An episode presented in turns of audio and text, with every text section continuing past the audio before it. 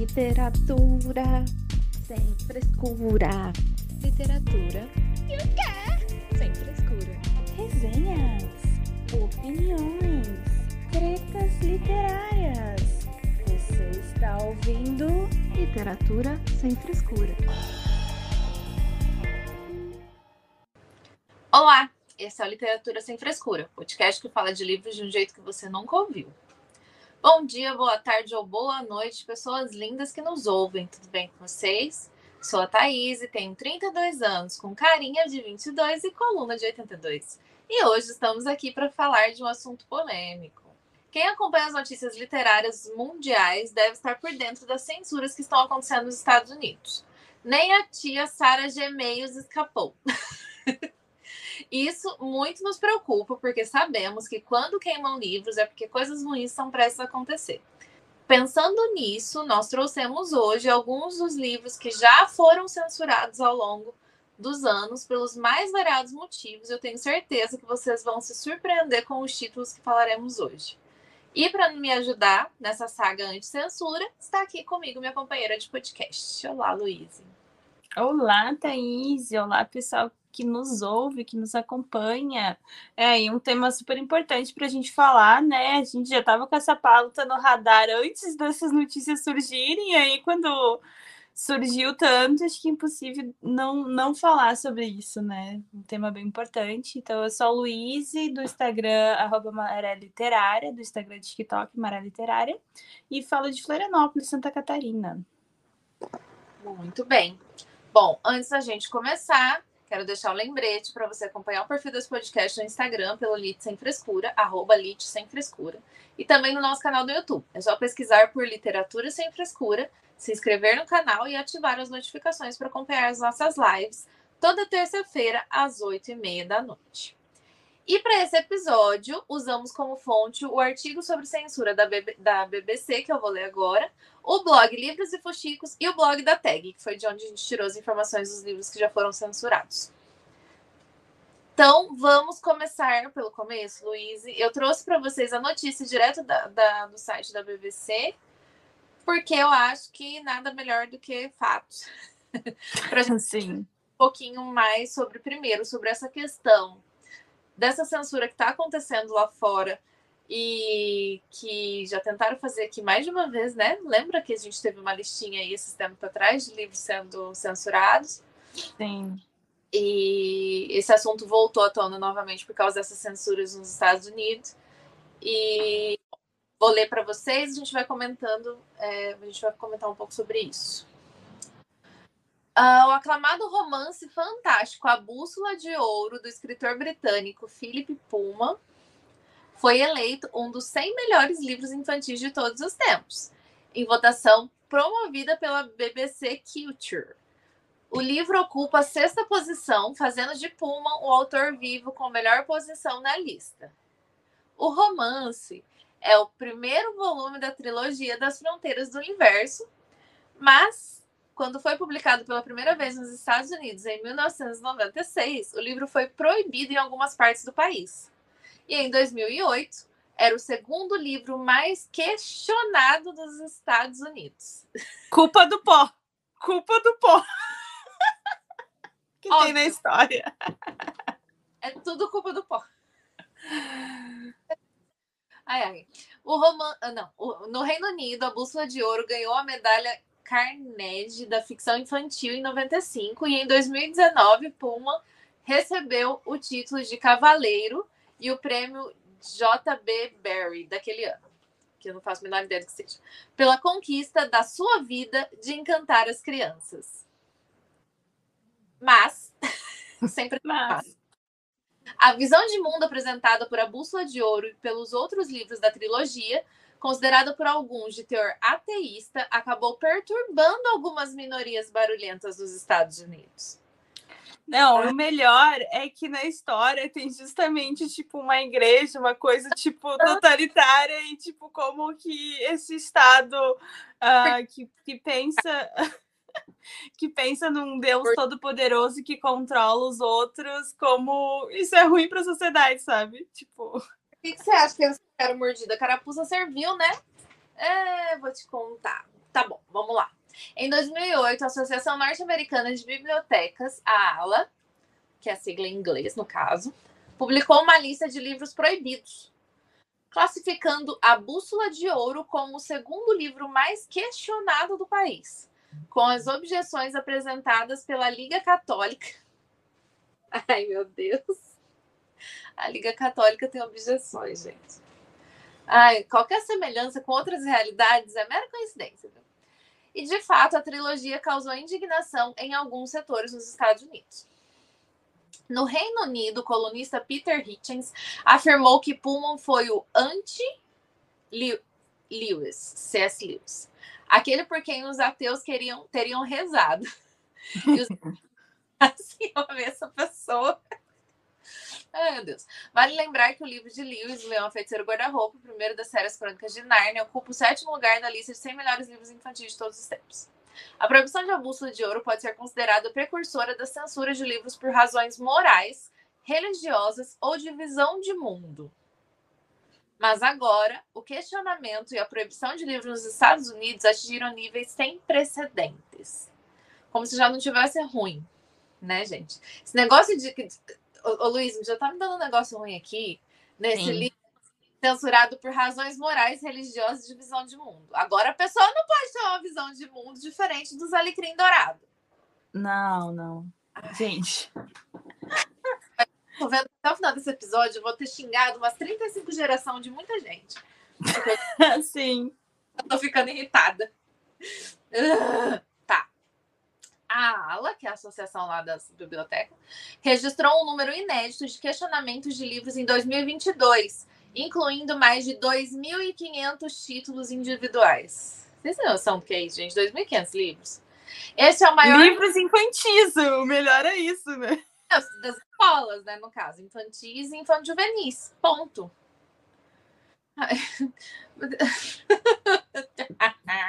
Ódio. Esse é o maior número de tentativas de proibição de livros desde que a ala começou a acompanhar os dados de censura há mais de 20 anos. Diversos livros para jovens foram objetos de questionamento por temas como raça, gênero e sexualidade, a sejura. Eles incluem Gênero Queer, Memórias de Maya Kobadi. Nem todos os meninos são azuis. E a gente tem esse livro, olha. Ai, que legal. É, Moinhos publicou ele.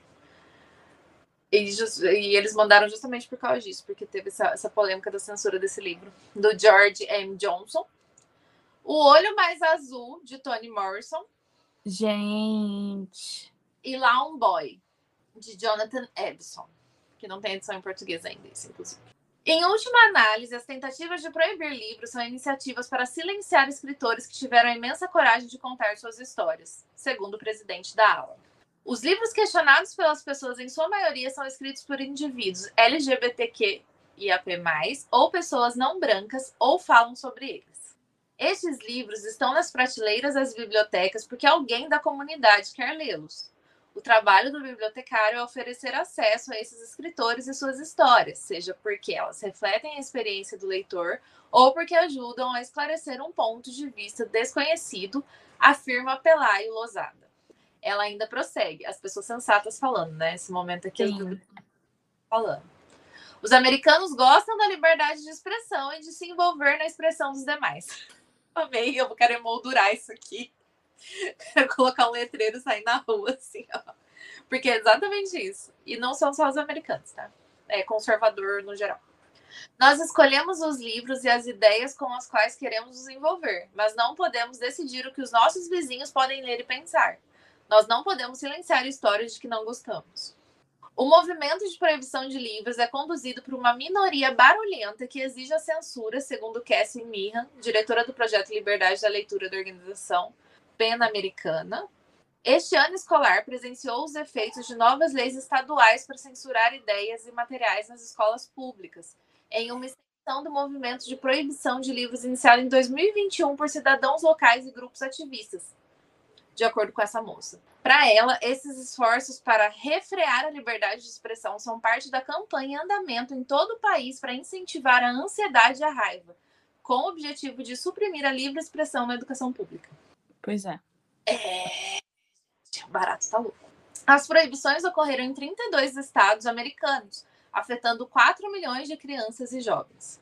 A maioria dos livros atingidos pela onda de proibições aborda temas como violência e abuso, saúde e bem-estar, ou casos e temas de morte e luto. Os motivos apresentados pelas pessoas que apresentam os questionamentos incluem propaganda de ideologia de gênero, material transexual, apoio à ideologia, ideologia trans que ofende as meninas barra mulheres, desregramento sexual, uso de álcool e drogas, conteúdo LGBTQ, violência, antipolicial, racista, obsceno, pedofilia e aliciamento.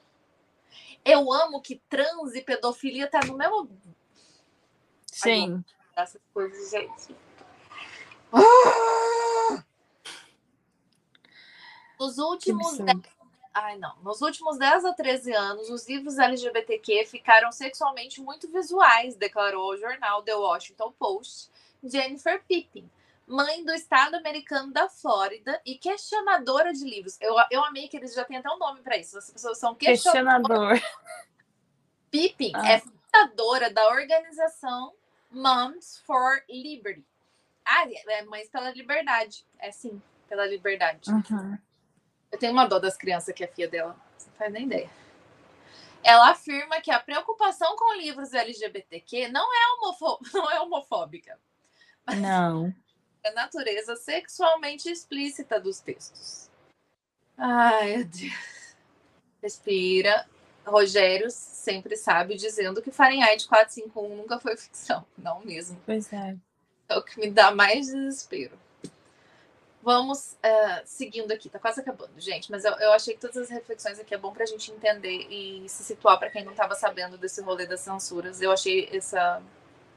Bem completo, não? Artigo bem completo, sim. Censura e sensibilidade. Os, questiona... os questionadores de livros, eu não estou conformado com os questionadores de livros. Gente, fala para mim que isso não é real. Ai. Os questionadores de livros são a minoria da população, mas são uma minoria barulhenta e organizada. São barulhentos.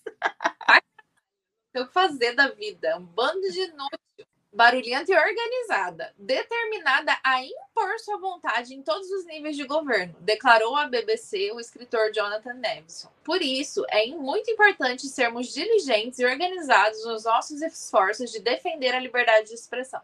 O romance de Evison, Lawn Boy, conta a história de um jovem jardineiro americano de origem mexicana que luta para encontrar seu caminho entre a classe trabalhadora de Seattle, nos Estados Unidos.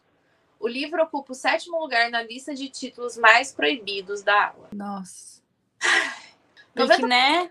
É porque é um mexicano ganhando é. vida. É, não pode, é latino, né? 90% dos questionamentos realizados em 2022 foram listas compiladas por grupos organizados de censura, segundo o estudo da ALA. Destas, 40% incluíram livros ou mais. Os questionadores de livros desenvolveram uma espécie de manual, uma lista de livros questionados, com os trechos ofensivos de cada obra. Segundo, segundo eles o, que, o, que, o que mais me incomoda é que eles leram esses livros. Ou alguém mostrou só as partes que queria fora do contexto, porque não é possível. É. Esses livros, eles não estavam falando essas merdas, fazendo essas bosta. Porque não é uhum. é possível. Alguém leu para chegar nesses trechos. Eu fiquei é. pensando que, que era tipo os da ditadura, né? Que os autores, tipo, aqui no Brasil a gente sabe, os autores faziam para driblar, né? O começo era uma coisa bem. parecia, né? Não ter nada político. É. Bom, vamos lá. Ai, meu Deus. Os questionadores de livros desenvolveram uma espécie de manual, uma lista de livros questionados com os trechos ofensivos de cada obra. Segundo o escritor Dave Edger, seu livro mais recente é um romance para todas as idades, The Eyes and the Impossible, Os Olhos e o Impossível, em tradução livre, sem edição no Brasil. Edgers visitou Rapid City, nos estados, no estado americano de Dakota do Sul, depois que seu romance O Círculo foi proibido nas escolas de ensino médio da cidade e todas as cópias existentes naquele distrito escolar foram destruídas. Em 17... Realmente. É. Em 17... Comentário. Em 17 de maio de 2023, o escritor George M. Johnson, a pena americana, a editora Penguin Random House e diversos outros escritores e os pais de duas crianças de um distrito escolar entraram em uma ação na Justiça da Flórida contra um contato que retirou livros violando, o condado que retirou livros violando a primeira e a décima quarta emenda da Constituição Americana. Eles pedem que os livros sejam devolvidos para as prateleiras das bibliotecas escolares às quais pertencem. Johnson é o autor do livro Nem Todos os Meninos São Azuis. e apresenta a infância e adolescência do ponto de vista de um menino queer negro. O que me dá esperança é que a maior parte do país é contra a proibição de livros, declarou ele à BBC. O fato de que as proibições estão levando os estudantes a lutar pelo seu direito de ter os livros e que estamos ganhando em muitos condados e mantendo os livros nas prateleiras. Estamos motivados, organizados e prontos para continuar com essa luta pelo tempo que for necessário, prossegue Johnson. E a proibição de livros não impediu as editoras de fazer com que mais histórias sejam escritas. Algum dia haverá tantas histórias que você não irá conseguir proibir todas. O olho Amém, mais... tudo. Exatamente. O Olho Mais Azul, de Toni Morrison, ganhadora do Prêmio Nobel de Literatura de 1993, é uma história sobre o amadurecimento que examina os efeitos do racismo sobre a psique de uma jovem. O livro ocupa a terceira posição na lista de títulos mais questionados da ala. Gente, por favor. Toni Morrison. Eu tô com ódio. Isso Toni me... Morrison livro que todo mundo realmente deveria ler. Não tem conteúdo nenhum que é impeditivo para jovens. Só mostra que a sociedade é podre. né? Sim. Certa vez, Morrison explicou que o título do livro foi inspirado por uma amiga de infância negra, que aos 11 anos de idade contou a ela que estava rezando para ter olhos azuis por dois anos. Nossa. Esse tipo de racismo machuca, disse Morrison. Não é linchamento, assassinado ou afogamento. É dor interior. No momento em que a BBC homenageia os 100 melhores livros infantis de todos os tempos, surge a oportunidade de imaginar os livros infantis que ainda serão escritos, as inúmeras vozes que ainda serão ouvidas e as histórias que esperam que esperam para serem contadas e de considerar o eloquente argumento de Morrison contra a proibição de livros na antologia publicada pela pena americana, intitulada Burn This Book. Queime este livro em tradução livre, editado por ela. Então vamos às palavras de Toni Morrison para a gente finalizar essa pataquada aqui. O pensamento que me leva a observar com medo o apagar de outras vozes, de romances não escritos, poemas sussurrados ou engolidos por medo, de que sejam ouvidos pelas pessoas erradas, linguagens proibidas florescendo nos subterrâneos, questões de ensaístas desafiando as autoridades nunca sendo formuladas, peças teatrais não encenadas e filmes cancelados. Este pensamento é um pesadelo. É como se todo um universo estivesse sendo descrito em tinta invisível. Nossa. Que forte. É. Pois é. Aqui a Laís, uma ouvinte nossa, tem um relato de uma escola que tinha que ser onde, né? Em que estado, né? Com Santa Catarina. Porque se alguém tiver dúvida de como se escreve fascismo, é com SC de Santa Catarina. ela, ela é daqui do estado e, e aí ela lembrou também, né? é, considerando todo o contexto político da, da última gestão presidencial, né? Uh, foi no segundo semestre do ano passado, houve censura de três livros nas escolas estaduais. Vamos ver que livros são esses. E eles foram recolhidos das bibliotecas das escolas. Um dos livros era Laranja Mecânica, realmente um livro muito perigoso, né? Uma distopia, penso. Oh pensa em Estado totalitário que quer controlar os corpos, quer controlar a mente das pessoas, faz tortura nas pessoas e tal, né? Realmente perigoso, né? Pensar sobre isso. E a outros eram de literatura contemporânea com temática LGBTQIAP+, né? Porque a gente já viu que é a mais perigosa de todas. segundo essas pessoas que querem que querem né censurar livros. E e o outro de fantasia com temática esotérica. Bruxas bruxas queime as bruxas também né? Gente. A é essa? Que as bruxas não podem nem ter seus momentos de paz. Nem não... vamos não. continuar as bruxas não é mesmo eu tava vendo hoje uma coisa idiota Aquelas que já vem com as coisas idiotas no meio. Termina de contar a história da Laís, depois eu falo da coisa idiota. Não, então, daí ela tá comentando que alguns professores se mobilizaram, né, para impedir a censura, mas não conseguiram efetivamente ter muito sucesso, porque não tinham apoio suficiente na época. Aí, pelo jeito, ficou proibido mesmo esses livros aí. É que a questão é que não importa que seja uma minoria, problema da minoria barulhenta é é, a minoria barulhenta em si e quem está no poder e quem tem o poder de fazer essas leis e fazer essas proibições. Sim. Eu acho que é a grande questão, por exemplo, de Santa Catarina, quem está no poder lá, quem tem o poder de fazer esse tipo de coisa. Se fosse aqui em Paulo, a gente sabe que. Também não ia. Só livro digital agora. Ah, não, o não é isso. Ele não quer usar o livro didático do MEC a gracinha lindeza do governador do estado de São Paulo não queria usar o livro do MEC. Claro. Tudo comunista? Doutrina comunista. Sem contar que tem. É, como é que é? Mamadeira de piroca. que mais que tem? Sim. É, ideologia de gênero. Ideologia de gênero é a clássica. Aqui sempre tem os papos de ideologia de gênero. Meu ah, Deus, Catarina. Puta que me pariu, que ódio. E sem contar também, tipo, a Lesk, né, que é dos, dos, deputados e tal, nossa, eles vivem tentando aprovar lei muito bizarra, assim, tipo, contra a ideologia de gênero, porque estão ensinando, os professores estão doutrinando os alunos, as crianças, a ideologia de gênero, tipo... Maldito Paulo Freire, né? Maldito Paulo Freire, doutrinador. Né, filha? Ai, que vergonha. Ai, gente, olha.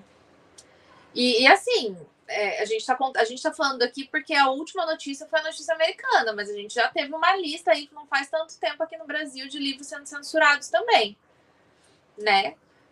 Livros que não fazem sentido nenhum, e isso muito me preocupa, porque é aquilo que o, que o Roger falou de Fahrenheit 451. Nunca foi um ficção. As pessoas estão tentando censurar livro desde que o mundo é Eu quase tive um treco a hora que eu vi que o livro do moço foi destruído. Então, as pessoas estão ainda tentando calar outras pessoas e, e vocês sabem qual é o tipo de pessoa que está fazendo isso lá nos Estados Unidos, é o mesmo tipo de pessoa que faz isso aqui. Uhum. É exatamente Não. pessoa. É e tipo, não que eles tivessem sumido em outros tempos, não. mas agora com, com, tipo com os governos, né, que tipo, sabemos quais governos tanto lá nos Estados Unidos quanto aqui que foram, né, eleitos pela maioria, meio que como se tivessem ganhado um aval para esse tipo de coisa ser ainda mais barulhenta e tipo eles acharem que estão certo, né? Então essa ganha essa carta branca para agir como como quiserem e, e, fazer esse tipo de coisa, se organizarem ainda mais e tal. Imagina, gente, eles têm um manual de livros que são, né, que deveriam ser censurados nas escolas. Isso, isso é muito é muito ditadura, né? Tipo, é muito coisas que a gente vê em governos totalitários. E aí depois eles são o quê? São os pregadores da liberdade, né? Tipo... É isso, doida. Liberdade de expressão de quem? Só a minha. Uhum. Entendeu? É muito contraditório isso, porque realmente eles são os caras da liberdade de expressão. Não que a gente pode expressão, que a gente tem, tem direito a ter arma, a gente quer tudo, porém é só a nossa liberdade de expressão, é só o que a gente quer, é só o que a gente acha que é certo, é, as armas só pra gente, é isso aí, entendeu? Não, quem já leu 1984 do George Orwell entende isso do tal do duplo pensamento, né? Que a pessoa consegue pensar duas coisas que são completamente ao contrário, e aí ela, tipo, ela pensa a mesma coisa e essas coisas, tipo, não se batem. Elas pensam as duas coisas que são ao contrário, porque ao mesmo tempo ele quer a liberdade para ele falar isso que e a liberdade para ele pedir censura para os outros. Tipo, não tem sentido.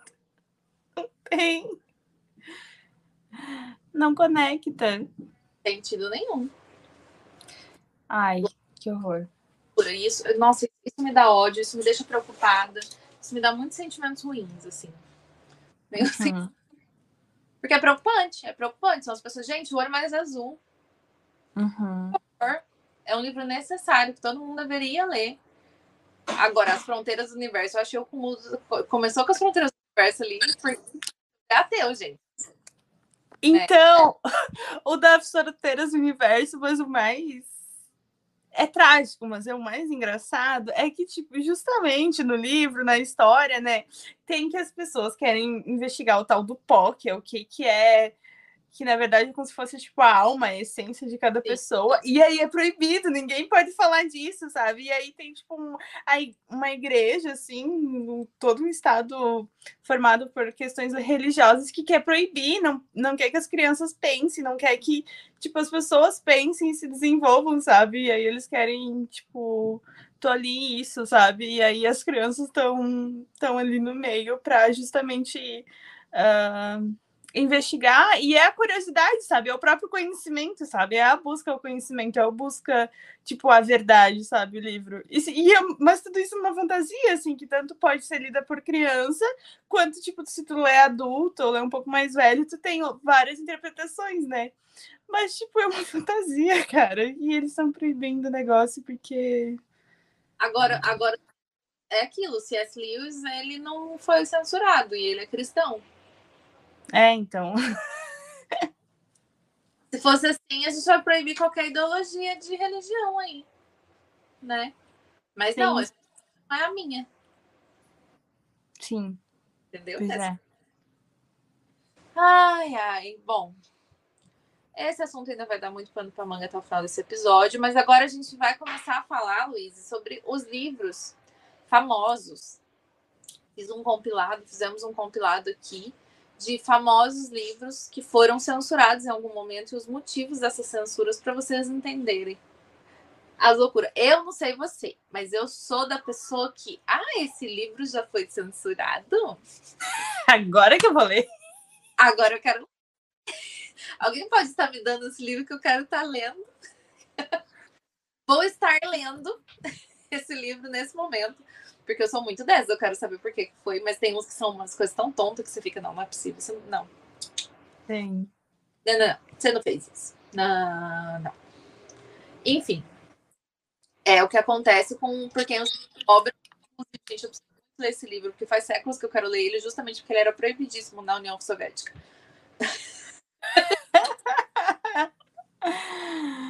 Morri se tivesse ele na estante. Vocês estão entendendo?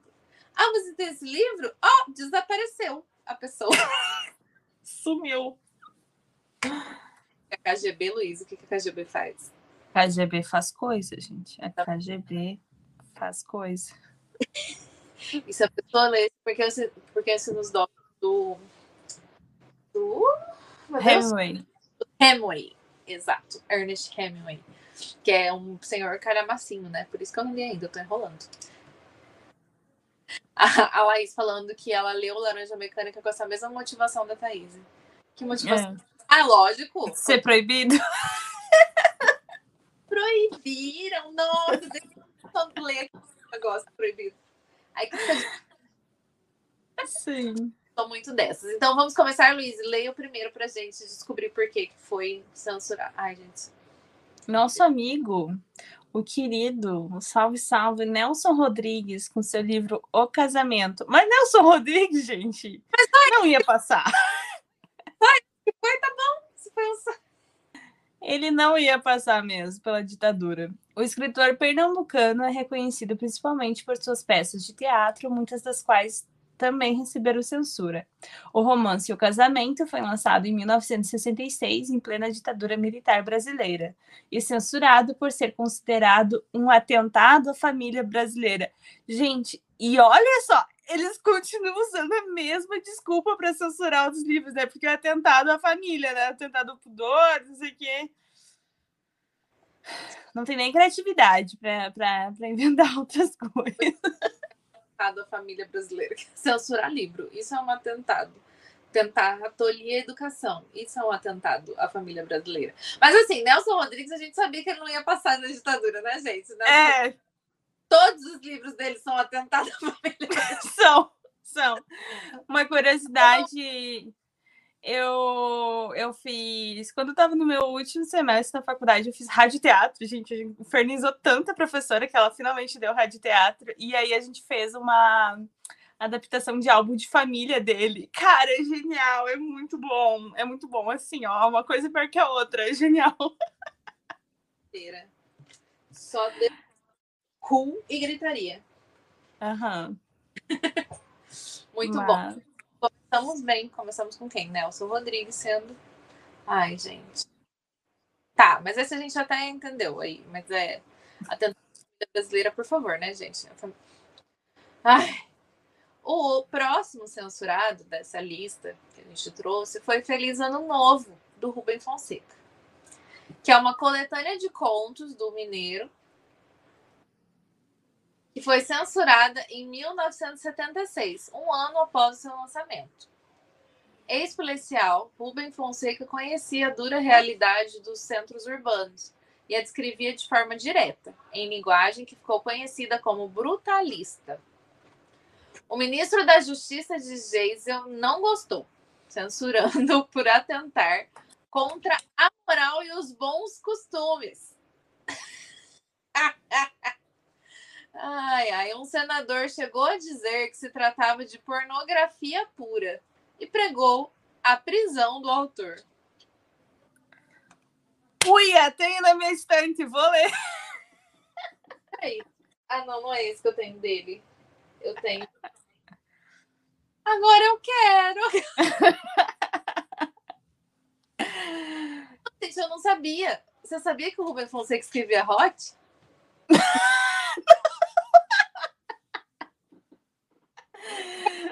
Ai, ai. Um precursor aí do gênero. Como é que escrevia hot, gente? Olha aí, ó. Olha. Vivendo e aprendendo. Interessante. Agora, esse negócio de moral e bons costumes. É, é, é, uns, é umas palavrinhas que é muito usada por certos tipos de pessoas que me dá um ranço tão grande que eu ouço, já reviro o olho, meu olho não, e, e, e o pior é que é realmente isso, né? Eles não leem e aí eles não têm criatividade para mudar os argumentos, né? Porque era lá em 1970, 1964 esse argumento e ainda é hoje, né? Ai, o mesmo a moral, moral. Sim, bom costume de moral. quem? Ai, gente. Não, sem contar a hipocrisia dessas pessoas, né? Ai, por favor. Mas é aquilo que ela não pode ser mostrada, né? As questões da vida privada. Eu acho que o. Da sua própria vida. Sim. Mas o Nelson Rodrigues era um que fazia muito isso, né? Tipo, ele mostrava as hipocrisias, as coisas que aconteciam na vida privada. Tipo, eu lembro muito de álbum de família, né? Que foi que eu li. Comédia e aí, supostamente, uma família perfeita, assim, né? Justamente olhando o álbum, né? Ai, aquilo posado, né? Mamãe, papai, família branca, classe média. Mas assim, os podres, os podres, vocês não têm noção. Pois é, de perto, gente. Você vai olhar de perto, como é que é? Todas as famílias, tentando citar Ana Kariene. Todas as felizes famílias, se parecem. Felizes se parecem. Mas as infelizes são infelizes, cada da própria maneira. E eu tô Também. pra te falar família que é todo mundo feliz o tempo todo, não. Claro que não. É, cria-se, né? Mas é que a normalidade, o sistema, ele precisa, né, desse desse roteirinho, dessa cena posada, dessa, né, supostamente todo mundo seguindo, né, as ordens do, do próprio sistema e a literatura que tem, ou qualquer tipo de arte que tem por si só a questão de confrontar isso, de mostrar a verdade, né? O que se acontece por baixo dos panos, aí as pessoas querem proibir, porque é atentado à moral e aos bons costumes. Ai, ai. Bom. Vamos pro próximo. Vamos, vamos pro próximo. Tem mais livro nessa lista, gente. Tem uns que vocês vão se surpreender demais. Um, a crucificação. Esse eu não conhecia, não. Eu também não. Espera aí que tem que baixar meu roteiro. A crucificação rosada, de Henry Miller. Os adjetivos pornográfico e machista também serviram para rotular Henry Miller ao longo de sua trajetória como escritor. Sexos, Plexos e Nexos, os livros que compõem a trilogia Crucificação Rosada, são autobiográficos e narram as aventuras sexuais e literárias de Miller em meio à boemia nova-iorquina dos anos 20 e 30. Até 1968, praticamente todas as suas obras estavam censuradas no Brasil. Eram vendidas apenas em inglês e por baixo do balcão. Eu já quero. Alguém... Eu amei. Fica por baixo do balcão, assim, clandestinamente. Ah, muito Sim. Bom. Interessante. Nossa. Ele, ele escreveu qual livro? Qual, de onde que eu conheço ele? É. Ah, vamos descobrir. Só um minuto, senhora. Tem um cachorro querendo fazer arte. Lira. Ou é porque o nome dele é parecido com o outro? Não. Ele é conhecido por, por eu tenho ah lá, o, o Trópico de Câncer, o Trópico de Capricórnio. Ah, tá. Esse já, tá, já ouvi falar esse. Entendi. Esse aí. Tem os plexos, nexos, os sexos. Eu amei esses nomes. ah, cara, eu tava vendo, tava vendo aqui porque eles é, taxaram como pornográfico e machista. Aí você ia falar, tá, machista não é uma coisa legal. Uhum. Entretanto, todavia, eu estava vendo um corte de podcast essa semana, podcast feito só, sobre, só com pessoas pretas. Eles estavam falando sobre o sítio Capão Amarelo, sobre o grande uhum. problema do Monteiro Lobato, que era hegemonista. Ele não era nem preconceituoso, ele era hegemonista. E que isso existe isso nas obras dele. Eles estavam falando sobre a questão de que estão adaptando, querendo adaptar Sim. as obras e aí todo mundo acertadamente dizendo que era contra. Porque uhum. você censura, você está cortando, você está tirando o texto, do, do você está mudando o original, você está camuflando o que o cara era. Sim. Sabe? Tá tirando a oportunidade de se aprender com aquilo, de se fazer uma crítica àquilo, né? Exato, de se discutir aquela situação. É a mesma coisa aqui do machista. A literatura ela tá aí para ser discutida, para trazer coisas do mundo para a gente discutir, pensar, repensar, enfim. Então, é necessário que tenha todos os tipos de assunto e aí para você poder discutir isso, não é? Porque se não uhum. tem, você não vai discutir, isso não vai estar tá sendo visto, não vai estar tá sendo. É a mesma coisa que censurar os livros LGBT, trans, igual eles estão querendo fazer. Tipo, você esconde, você camufla. Ah, não existe. Só porque não tem nos livros, não existe. Entendeu? Sim. E Mas isso do, do Monteiro Lobato também estão fazendo com a Agatha Christie, com alguns livros dela que tem. Sim. É, tipo, algumas palavras racistas e tal, e aí novas edições, tipo, tirando, sabe? E aí não, também o pessoal contra, tipo, não, o que você acho. deve ter é um texto crítico, identificando aquilo, o, né? O livro do Lovecraft da Dark Side é uma coisa muito legal. Ele tem uma. Porque o Lovecraft também, é, todo mundo sabe que ele, eles, ele, Todos os monstros deles eram baseados em pessoas negras, e enfim, porque ele era uma pessoa totalmente preconceituosa e dodói da cabeça, né? Percebe-se pelo que ele criou. Aí, então, sabe-se que ele era, que ele tinha todos esses problemas. E tem um conto específico dele que tem no livro, no Medo Imortal, no Medo Clássico 1 do Lovecraft, que eles colocaram uma nota de, de, de rodapé gigante, assim, de meia página, uhum. indicando que o autor tinha, era sabidamente racista, que sabia-se por meio das cartas que ele escreveu, e que tinha questões naquele texto que deixavam explícitos é, esse posicionamento dele, lá, lá, lá, lá, lá, muito bonitinho, assim. Eu achei muito legal isso, porque aí você já entende é, e você tem como você discutir, entender o que tá o que, por que, que aquilo foi escrito do jeito que foi escrito e discutir isso, sabe? É, eu acho mais bonito do que camuflar. Sim. O Sim. autor era da puta, era. As pessoas vão deixar de ler ele? Não vão, mas vão ler com olhar crítico, que precisa ter. Que precisa ter. Ou, ou então isso, tipo, do Monteiro Lobato, que não é discutido a grande público que ele era, né? Hegemonista, enfim. Não. E racista e tudo. E aí, tipo, ah, o dia da literatura infantil é dia por causa dele, assim, do Monteiro Lobato. E aí, tipo, ninguém sabe, não se fala, e aí agora se vão montar as obras, mais apagado ainda vai ser, né? E ninguém vai ficar sabendo. O cara, na, na verdade, era um grandíssimo de um filho da puta. Uhum. Porque assim, é aquilo que a gente sempre comenta, né? Se a gente for deixar de, de ler os autores, principalmente os clássicos mais antigos, que era outra, outro mundo em que eles escreveram, por causa de questões que hoje a gente já sabe, já entende que não são legais, a gente não vai ler mais ninguém. Praticamente, porque não vai salvar um. Entendeu?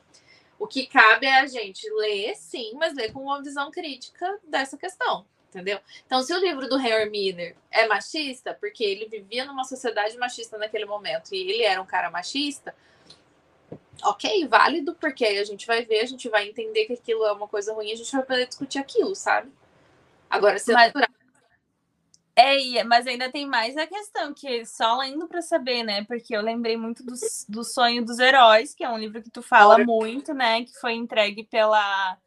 Foi um dos livros enviados pela TAG, né? E o pessoal. Uh, o pessoal cancelou o autor, o livro, porque tinha um personagem machista, né? O personagem. E Propos... é um livro do autor. Eu nunca vou superar isso, gente, porque foi ridículo. E, e, eu esperava mais das pessoas da tag, sabe? Eu já não dava muita moral para aquele aplicativo, para aquele grupo, porque eu percebi que era... a gente já falou sobre isso antes, né? É que eu parei de assinar até, uhum. graças a Deus, eu já tinha saído do aplicativo antes, nunca mais vi nada, porque o ambiente tóxico dos infernos, o povo querendo ser tudo problematiza, tava igual ao Twitter. Sabe? Que todo mundo quer ter uma opinião. E todo mundo quer cancelar alguém. Todo mundo quer ser o diferentão. Todo mundo quer ser o cult. Todo mundo quer ser o. Ai, nossa, porque isso aqui é muito errado. Vamos cancelar essa pessoa. Enfim. Toda a minha indignação que nunca vai morrer a respeito do porque eu amei a leitura. E o personagem é assim, machista, mas é propositalmente machista.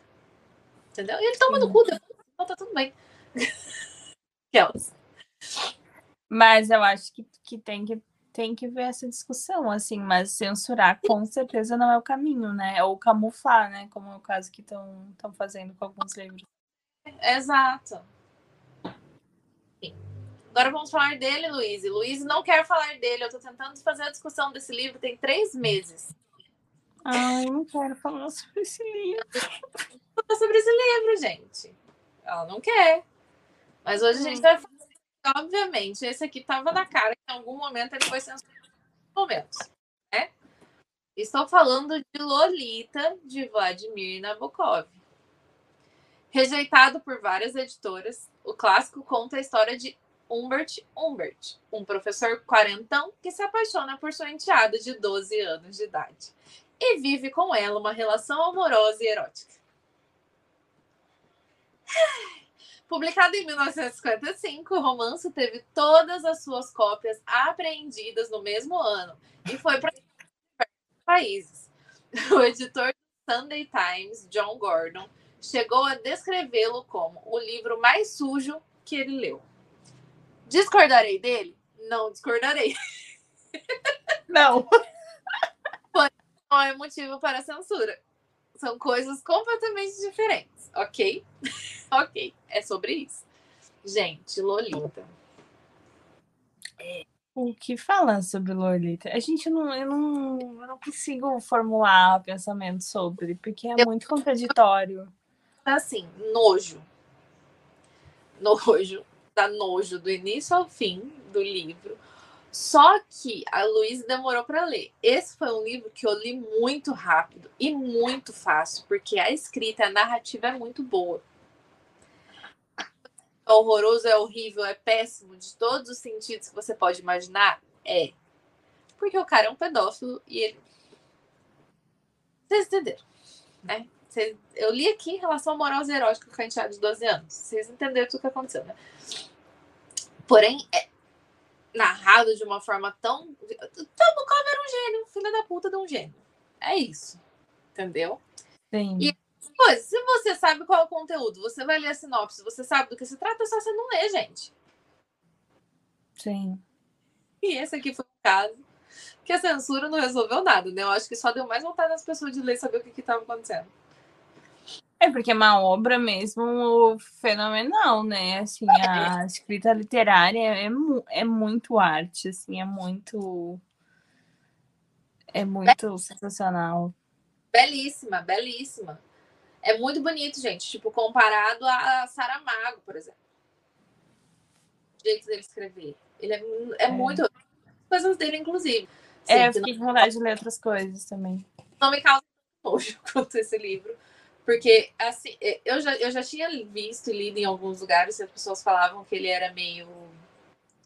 Ah, e o narrador, como é ele que tá narrando, ele tenta deixar a coisa mais tranquila. Também não entendi isso.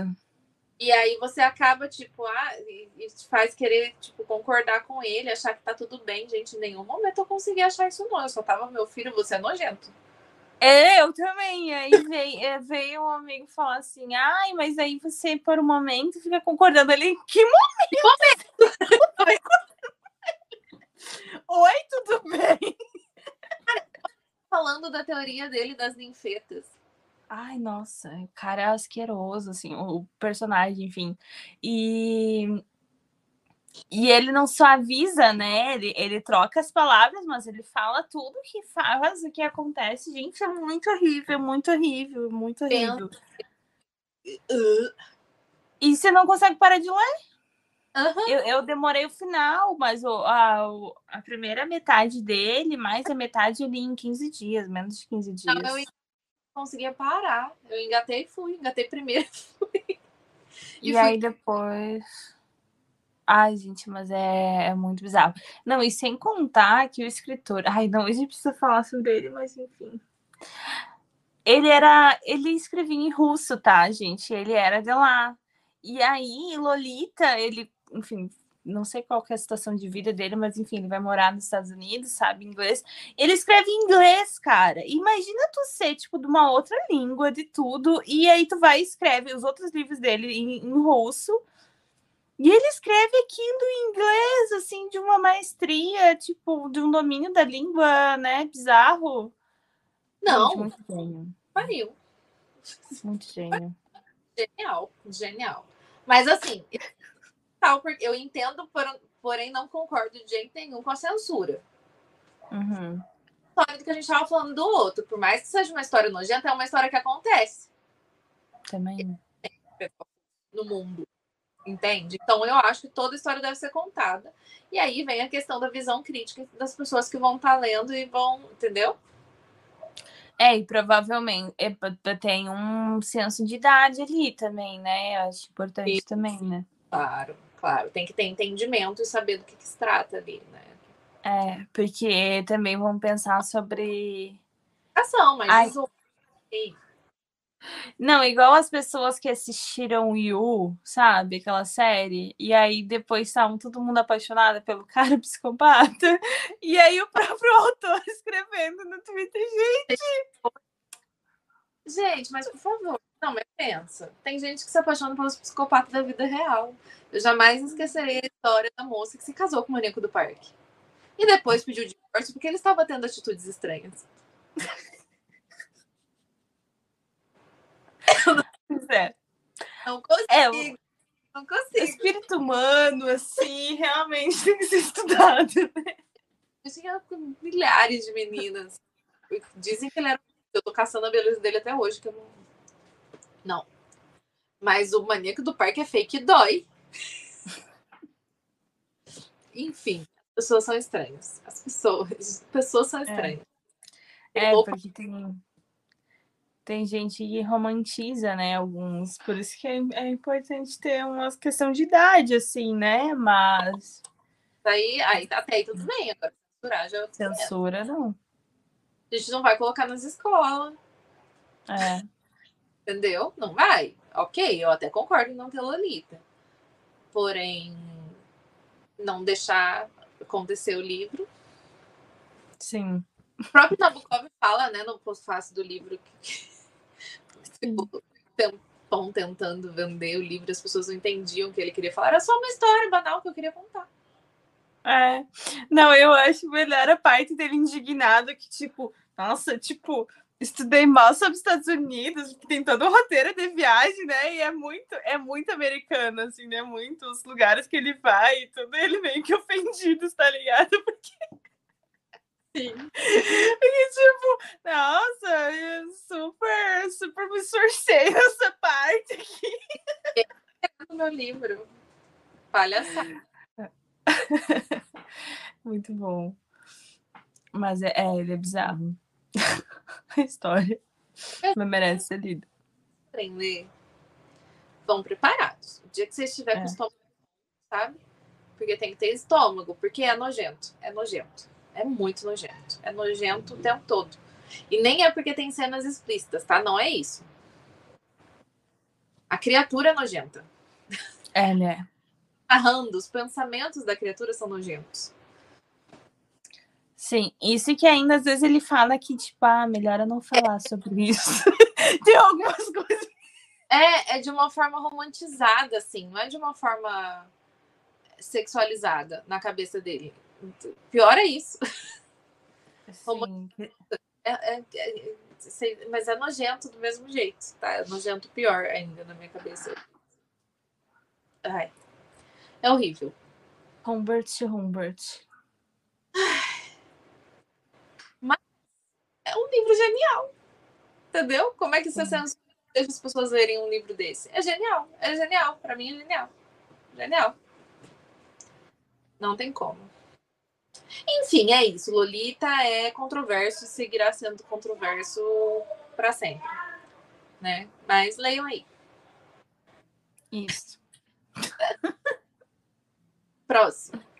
Próximo, eu, é, esse eu tô surpresa. Madame Bovary, de Gustave Flaubert.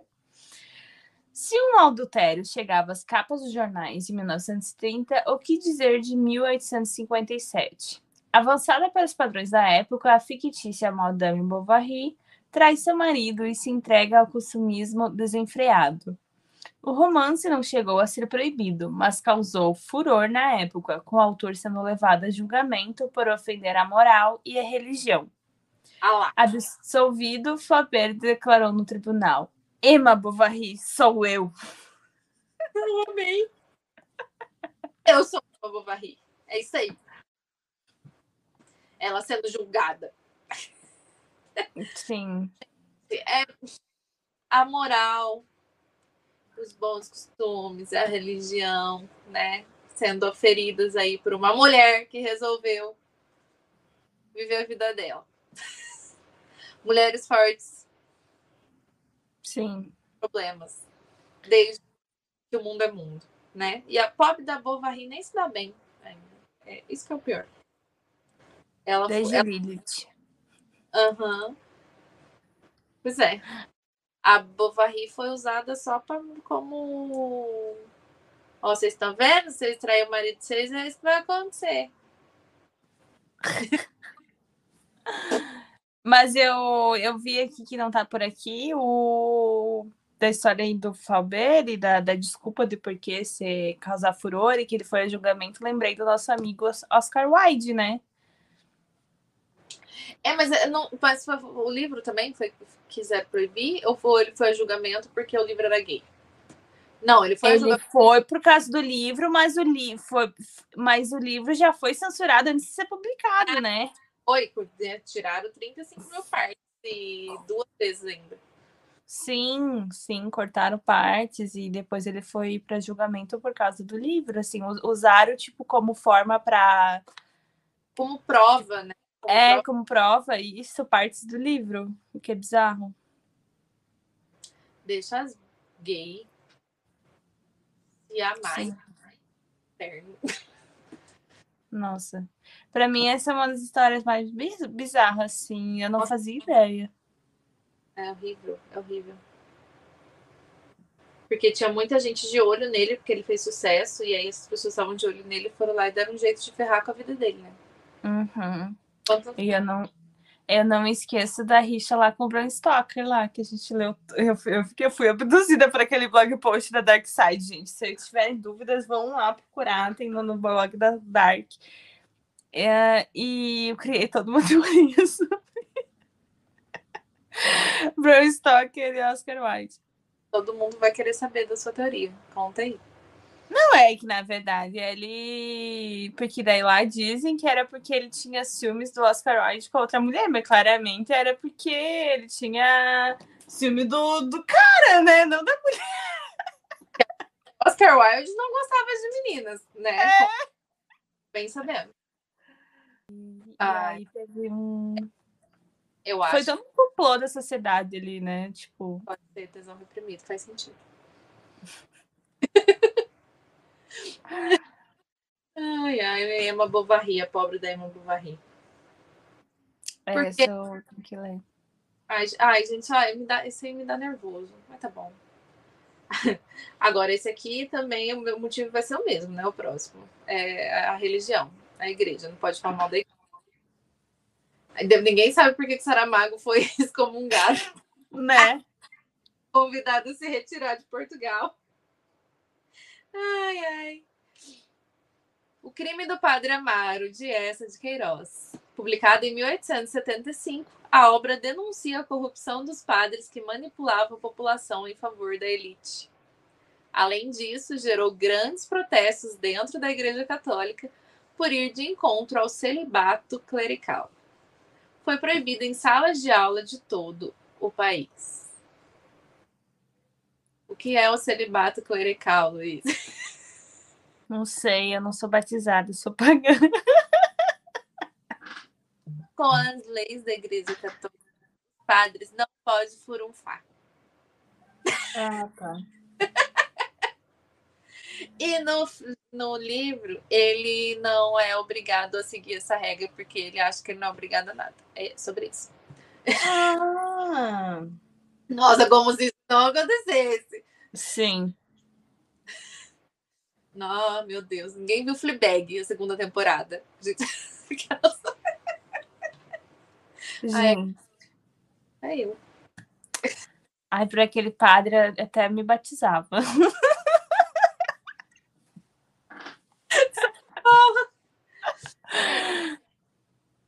É lógico que a igreja que era realmente que manipulava a população, desde que a gente entende que a igreja foi criada, ela faz isso a favor da elite, ela trabalha para a elite e o povo que se lasque, né? Por isso eu tenho muitos problemas com a igreja. Sempre terei ter muitos problemas, muitos. Todos, inclusive. É... é óbvio que eles iam ficar putos e mandar tirar da sala de aula, porque eles têm muito poder ainda. Hoje eu acho que até né, tem também. Tem. Eles fazem é. barulho e cria bancada e, e faz os negócios acontecer. Mas enfim. Mas era óbvio, era óbvio que tudo que vai contra uma elite, uma, uma, um grupo elitizado, um grupo de poder, eles vão dar um jeito de calar, né? E foi o que essa fez nesse livro. Era quem tinha um poder na época dele. E a hipocrisia, né? Tipo. A obra denuncia a corrupção dos padres que manipulavam a população em favor da elite. Então, o que, que eles fizeram? Foram lá manipular a população. A favor da elite, tirando a obra. Ai, ai. Pois é. Bom. É, o próximo também não é muita surpresa de ser, de ser proibido, né?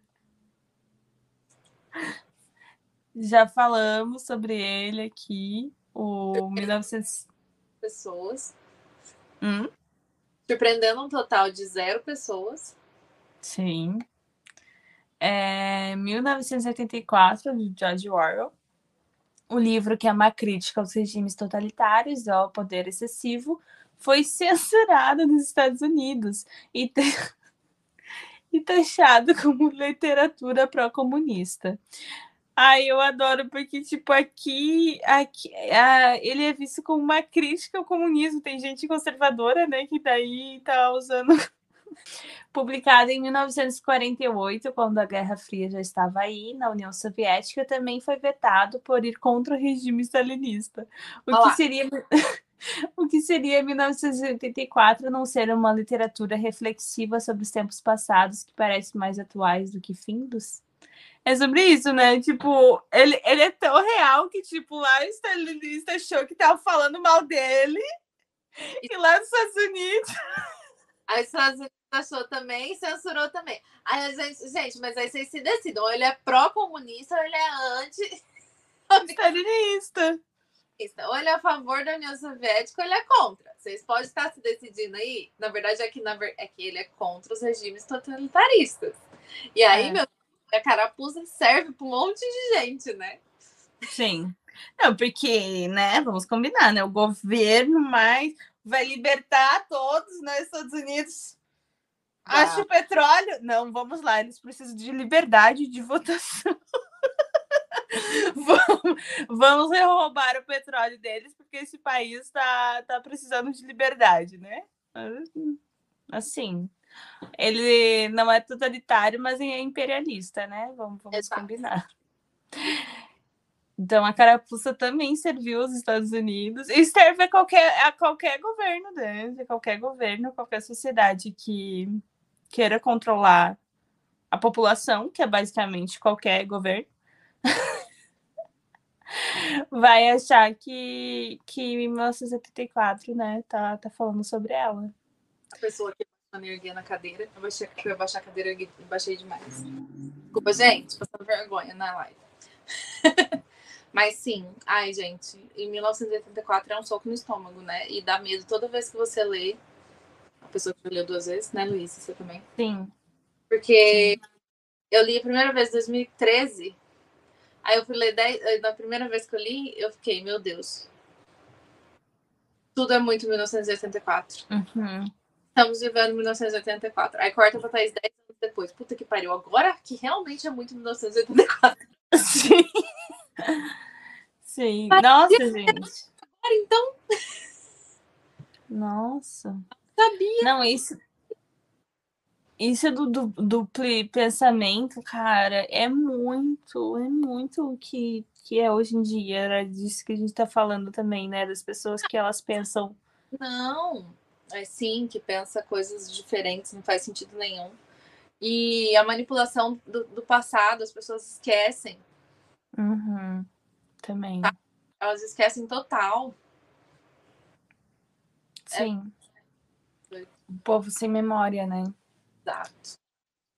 E, e provavelmente Revolução dos Bichos também, né? Foi, foi censurado em algum lugar também. Certeza. Ah, eu lembro que no, no episódio de curiosidades que a gente fez há mil anos, Revolução, a curiosidade de Revolução dos Bichos foi censurada na China porque os animais falavam. Minha filha tá aqui na lista. Ah, tá. Isso que eu tinha lido a lista e recém de novo. Ah, mas essa é a melhor desculpa. Não. É um negócio lá, né, que não pode Ai. Eu, eu, não lembro qual que é o negócio deles lá, mas eles têm esse negócio de que não pode ter animal. Não pode ter fantasia, tipo, animais conversarem. Não existe. Ah, né? Bom, próximo. Já que 1984 foi censurado, nada mais justo que censurar Admirável Mundo Novo também, igual dos Huxley, né? que é um dos outros componentes aí da tríade dos, das distopias clássicas. 1984, Admirável Mundo Novo e Fahrenheit 451. Então, Admirável Mundo Novo também abordando governos totalitários, questionando avanços científicos e a questão da felicidade a qualquer custo. Admirável Mundo Novo foi banido de bibliotecas americanas por ser considerado uma obra que incentivava o uso de drogas e promiscuidade sexual. Não, eu tô amando. Só que não, mas enfim, vocês vão entender que só tá nos Estados Unidos nessa lista dos censurados, né? É o país da liberdade de expressão. Em um mundo onde Rivotril reina, Huxley super estimulava o uso, né? É... Sim. Super. Sim. Ai, meu Deus, para quem não leu ainda o Admirável, bom, a obra tem esse negócio, tem algumas questões. A gente está num futuro que seria utópico, em que uhum. os casais não existe mais famílias, as famílias é, foram banidas. Então as pessoas só, só são reproduzidas em laboratório, de acordo com o que elas vão fazer quando elas forem adultas. Então, se elas forem operárias, elas vão ser manipuladas geneticamente para não ter o cérebro muito desenvolvido, para ter mais força muscular, lá, lá, lá. Ai, gente, é tão um negócio ruim. E por aí vai, assim, existem, tem até uma questão das, das hierarquias lá, das castas, eu não lembro como é que é chamado exatamente no livro. E aí as pessoas que são menos é, manipuladas geneticamente são as que vão para os lugares de pensantes mesmo, cientistas e tudo mais, que precisa estar tá com o cérebro intacto. E aí, o nosso personagem principal vai ser uma dessas pessoas, justamente pelo motivo dele não ter sido tão manipulado, ele começa a questionar certas coisas. E, como não, existem não existe família, as crianças, desde pequenininhas, são estimuladas sexualmente para verem o sexo como uma coisa banal. Para o sexo não ser uma coisa necessária na vida delas. Então, isso realmente é, existe no livro, mas é com um intuito né? Então as pessoas uhum. têm encontros, é, as pessoas não, não, não, namoram, não casam nem nada, então elas só têm encontros casuais aí umas com as outras, e é por isso mesmo, ai, tá tudo bem. E, claro, que todo mundo tem a sua dosezinha de soma todo dia para ficar feliz, né? É o, o soma é o bendito do comprimidinho da felicidade. Então as pessoas vivem felizes começa a querer questionar qualquer coisa e fala, ai, hoje eu não tô muito bem. Alguém enfia um som, uma goela abaixo dela. E aí fica tudo bem de novo. Entendeu? Mas, gente, isso tem um objetivo no livro, que é questionar certas questões que realmente já aconteciam naquela época e que ficaram muito mais atuais, né? É, é, as coisas que são assustadoras nessas distopias. Hoje em dia, Admirável Mundo Novo é mais atual do que nunca. Essa questão das pessoas uhum. buscarem a felicidade a qualquer custo. E às vezes se entupirem de remédios para de ansiolíticos, de rivotril da vida, né? Sem necessidade. Gente, eu já vi isso acontecer mais de uma vez, tá? Foi uma nem outra, não. Só, ah, eu acho que eu tô meio triste. Rivotril, a pessoa nem é diagnosticada. Acontece demais. Enfim, e tem o objetivo dessa questão, né? Aí os americanos já acham que é para estimular. Ai, mas ai, eles são, são muito chatos, né? Meu Deus, vai ser muito chato viver nos Estados Unidos. Eles são muito capitalistas e qualquer coisa que faça questionar questões de consumo, aqui no caso, por exemplo, questão de consumo de remédios. Também. Vamos lembrar que existem, né, todas as teorias ou não das, das questões de, das grandes produtoras de medicamentos dos Estados Unidos, né? Das, das uhum. grandes indústrias farmacológicas do, do, dos Estados Unidos. Então, né, eu acho que tem um quesinho disso aí também, né? né? Vão, tá, ah, estão questionando os remédios, não pode não, porque eles têm que continuar comprando. É. É. Uhum. Pois é. Pois é. Não. Pois é. Não, mas, tipo, a gente, literatura é fantástica, né? Porque ela consegue questionar absolutamente tudo. Sim. E mostrar, né? Trazer isso à tona, né? Por isso que os livros são censurados no fim. Verdades que as pessoas não queriam que fossem né? Uhum. Sim. É. Mas, mas esse é, esse é esse é de ganhar também. Alice no País das Maravilhas, do Lewis Carroll. Alice censurada? Exatamente. Na China de 1931, o livro foi abolido porque os animais usavam a mesma linguagem que os humanos, ficando no mesmo nível hierárquico. Ai. Nada de conversar com o seu gatinho e ele responder, viu? Era a Alice, então. Mas, de certo, a Revolução dos Bichos também, né? Certeza. Certeza. Às vezes ele devia estar na, na também. Porque, não. Ai, gente, eu sabia que tinha um rolê, mas hierárquico é foda, né? É, né? Porque aí os animais têm que ser inferiores. A lira é melhor que a gente. Só queria deixar claro isso aqui. nesse comentário. É, mas a China é, é difícil. A China é bem difícil para certas coisas. Coisas, na verdade, né? É. Tanto que a gente nem sabe como é tanto assim, porque. É, não, não tem muita informação, né? Ai, ai, não pode conversar Mas- com o gato. É, então, A Luiz tá esse foi. É, esse foi, esse foi, esse foi pra acabar, gente, porque Cara, parado olhando pro nada, assim. Porque, tipo, tá, os outros, né? Ai, a sociedade, bons costumes, religião, não sei o que lá, questão do consumo, mas porque não pode conversar com o animal? Não, bate. Ai, ai. Não, não bateu. gente. Gente. Próximo, casa. o Diário de Anne Frank. A menina de 13 anos que sofreu os horrores do Holocausto e retratou sua vida em um esconderijo com sua família nas páginas de seu diário, também sofreu com a censura. A obra foi polêmica entre algumas bibliotecas dos Estados Unidos por abordar assuntos como sexualidade e homossexualidade. Vocês juram? A N. Vocês juram que vocês deram conta de censurar a pobre da Anne Frank? A gente, por favor. Ah, por favor. Não, não dá. Os Estados Unidos tá, tá me irritando. Tá me irritando. Tô irritada com eles. Nossa. Mas não teve um papo sobre isso, sobre aqui no Brasil, da, de ser abordado, ai, Anne Frank não, o livro Anne Frank não pode ir nas escolas, porque é um assunto muito pesado. Não teve isso? Não sei. Se teve, eu não, não lembro. Não- ou não ouvi falar, mas pode, não duvido. Você duvida? Porque a gente fica imitando os Estados Unidos Não. em tudo. Pois é.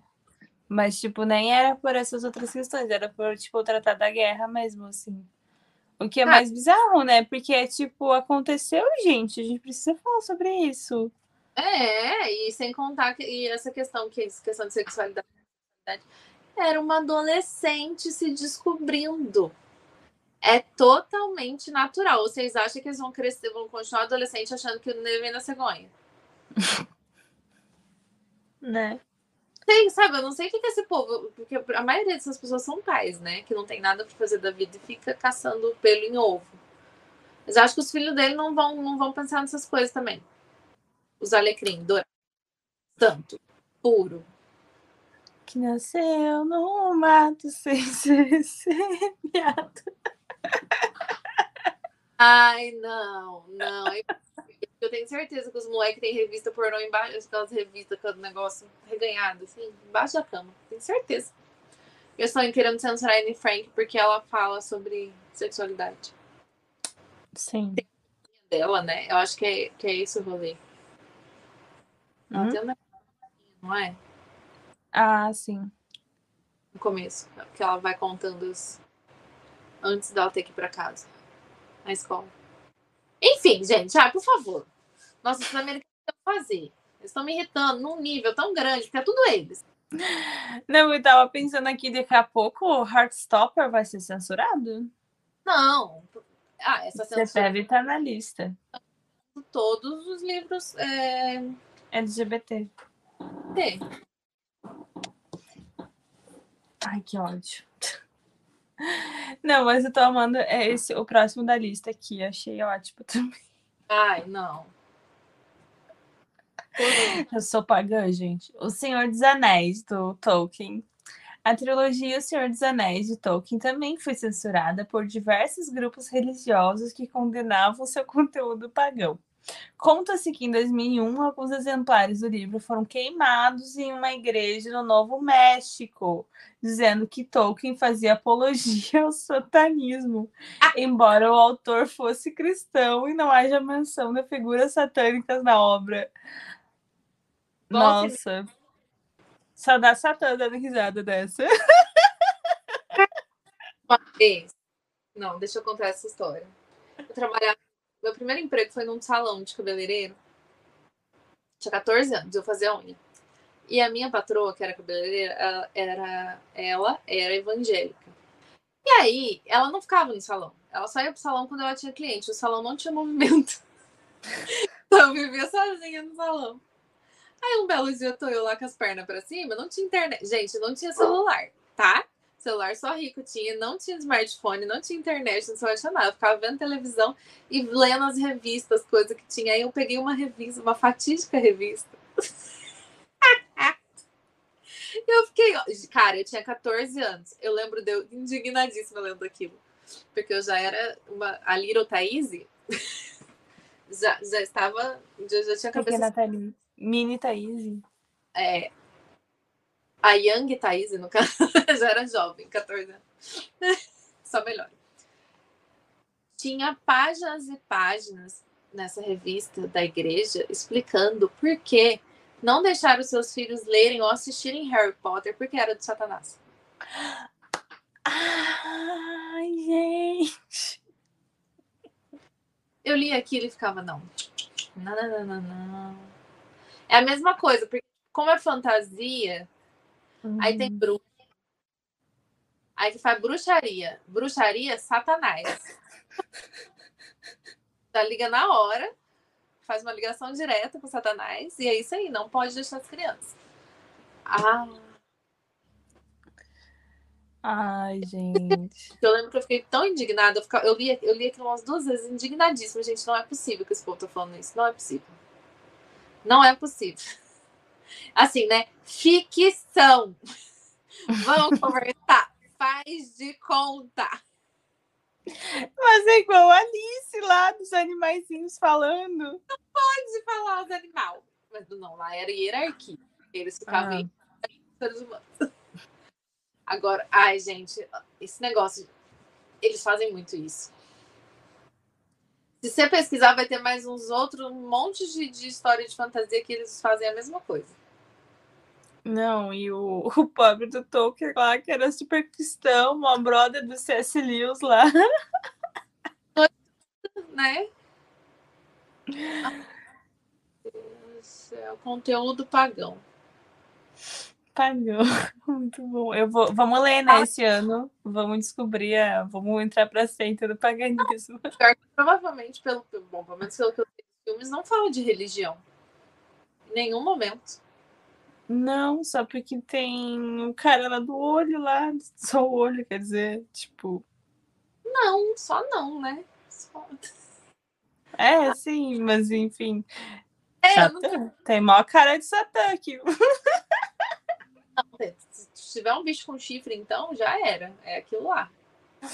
Ai. Gente, o próximo. Eu ia fazer uma piada de mau gosto. Esse aqui, ele foi censurado porque é ruim. então eu não vou falar esse que eu não li, tá bom? O Alquimista de Paul Rabbit, mais conhecido como Paulo Coelho. E tem brasileiro censurado lá fora também. Nem foi aqui, gente. Foi lá fora que ele foi censurado. Aonde? Aonde? Ah, não. O fenômeno entre os best-sellers era popular também no Irã, até ser banido pelo governo em 2011, junto com os demais livros do brasileiro. Nunca houve uma justificativa oficial, mas muitos atribuem a interdição de um vídeo, a interdição a um vídeo de 2009 em que o editor iraniano de coelho Arash Rejazi tenta salvar a vida de uma jovem baleada em Teherã durante os protestos pós-eleição. Ah, Questão é por... por... questão política, é. Questão... Mas esses evangélicos cristãos nunca acharam, né? Que esse sim é pagão, né? Pois é, esse, na verdade, gente, ele fazia vantagem. Aquela... Você sabia que o Paulo Coelho faz vantagem, se quiser? Mas esse eu acho que eu, esse eu acho que eu li, que é a história daquele que, tipo, se uma coisa não ter citado, uma coisa acontece uma vez, não é provável que aconteça igual a segunda vez, mas se acontecer a segunda vez, de certeza vai acontecer a terceira vez. Foi o único aprendizado que eu aprendi, eu levo isso pra minha vida. É o mais famoso do Paulo Coelho lá fora. As pessoas usam, tipo, como se ele fosse um guru. Esses dias eu tava vendo um vídeo sobre famosos que leem, aí do nada me aparece o menininho bonito lá, como é que ele chama? O americano. Caralho, o nome dele tá na ponta da língua. Lendo o. O alquimista? O alquimista. Aí eu, mentira! ah, não. O, o, namorado da Camila Cabello. Ah, Shawn, tá. o Shawn Mendes. Ah, tá. É Lele mesmo. Eu, eu gosto quando a referência é ao contrário. Você viu? É, eu sei o nome da menina. Ah, o namoradinho dela. Porque normalmente é namorada de fulano. Sim. O Shawn Mendes lendo o Alquimista. Eu fiquei, não. As pessoas... E, e é isso que é, olha lá, outra hipocrisia, porque os, os americanos adoram essas coisas de Paulo Coelho. E aí esse é realmente pagão. E aí? Eu não Pois censuro, é. Porque não tá no mal de ninguém, não tá mexendo no bolo de ninguém. É. Só tá Estamos ligados. de frase de efeito. Ai, nossa, sim. É uma atrás da outra. Deus. Mas Alquimista, acho que eu cheguei a ler. Ele tenta fazer ouro, né? Porque no caso ele é um alquimista. E no caso é isso que é alquimista, sabe? Aquelas... Ai, ai, mas ele é, ele passa lá pelo deserto, não sei o que lá. Nossa, pior que eu tenho esse bem, bem forte na mente, assim. Ah lá. Mas o que eu, o que eu gostei mesmo foi da Bruxa de Porto Belo. E aí, tu sabe que a tua ligação comum com os outros é o umbigo. Aprendi com Bruxa de Porto Belo. Eu aprendi com a Márcia Sensitiva que os postos sugam sua energia pelo umbigo. Ah, Que horror! Aquelas eu aprendi com a Márcia Sensitiva, minha guru. sim. Péssimo. Ai, meu Deus. Eu não quero acreditar em nada do que ela fala, porque eu fico com medo. Ela assusta as pessoas, né? Muito. Ela fala umas. Puta que pariu, puta que pariu. Mas eu aprendi com a Jade que é melhor não tampar o umbigo, porque só deu ruim depois que ela. Você sabe que a pode tampar o umbigo nada a ver, né? Porque energia boa de entrar e as ruins sair. Porque Sim. realmente é um canal, é um canal energético. Canal energético, né? Ela tampou, começou a tampar e deu ruim. Aí, Ah. aí, por que, que deu ruim? Porque a energia dela é ruim, entendeu? É, ficou presa ali. Ficou presa. Ela ainda é ruim. Que chata pra caralho. Não, eu amei, eu amei que nossas referências do nada foi para BBB. Ai, ficou. Ai, ai, mas então, alquimista Mas olha. Coelho, eu ainda tenho uns livros dele aqui que eu quero ler. Eu quero dar uma chance, porque eu sei que é livro que eu vou ler rapidinho. Brida, por exemplo. Brida é um que eu queria muito ler e terminar, porque eu não terminei. Porque eu tive que devolver pra biblioteca quando eu peguei, quando eu era adolescente. Mas o da tava- bruxa, acho que tu ia gostar também de Porto Belo. Eu tava gostando bastante de Brida também, porque Brida, ela, ela é aprendiz de Wicca. E, e ela está, ela estava, até onde eu estava lendo, ela estava com a mestra dela. E a mestra dela estava ensinando que quando você encontra sua alma gêmea, você vê uma luz no, em cima do ombro dela. Que fofinha! Vê uma luz no ombro. Uma luz.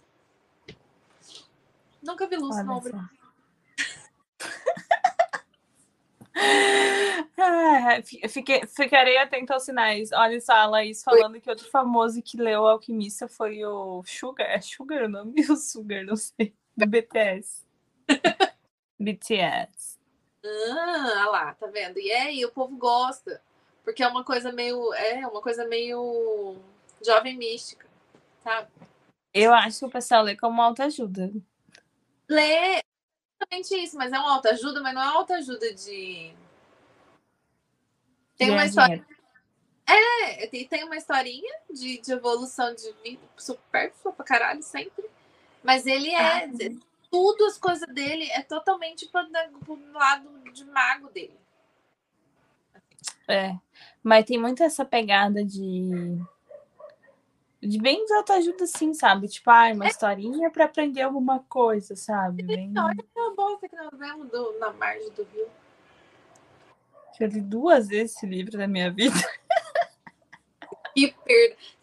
Essa realmente é igual aquela menininha lá da manifestação. Você tá achando isso aqui uma perda de tempo? Essa guria é muito boa. Acho que vai mudar alguma coisa? É basicamente isso. Ai. Uma perda de tempo. Vamos pro próximo? O Mágico de Oz, de L. Frank Baum. Publicado em 1900, mais de uma vez o romance fantástico americano enfrentou problemas nos Estados Unidos. Ah, em bah. 1928, foi banido das bibliotecas de Chicago por retratar mulheres em papéis de liderança forte. Ah, meu Deus do céu. Deus do céu. E de 1957 a 1972 em Detroit por alegações semelhantes.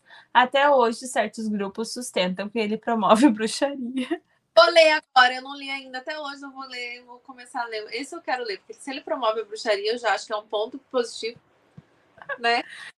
Sim, eu vou, vou pôr na minha lista para ler também. Segundo ponto positivo, ele deixou macho, dodóizinho, chateadinho, porque estava ferindo o patriarcado. Então já me deixa mais vontade de ler ainda. Entendeu? Não, não existe mais ah, fragilidade maior no mundo do que a, a masculinidade. Nossa, Né?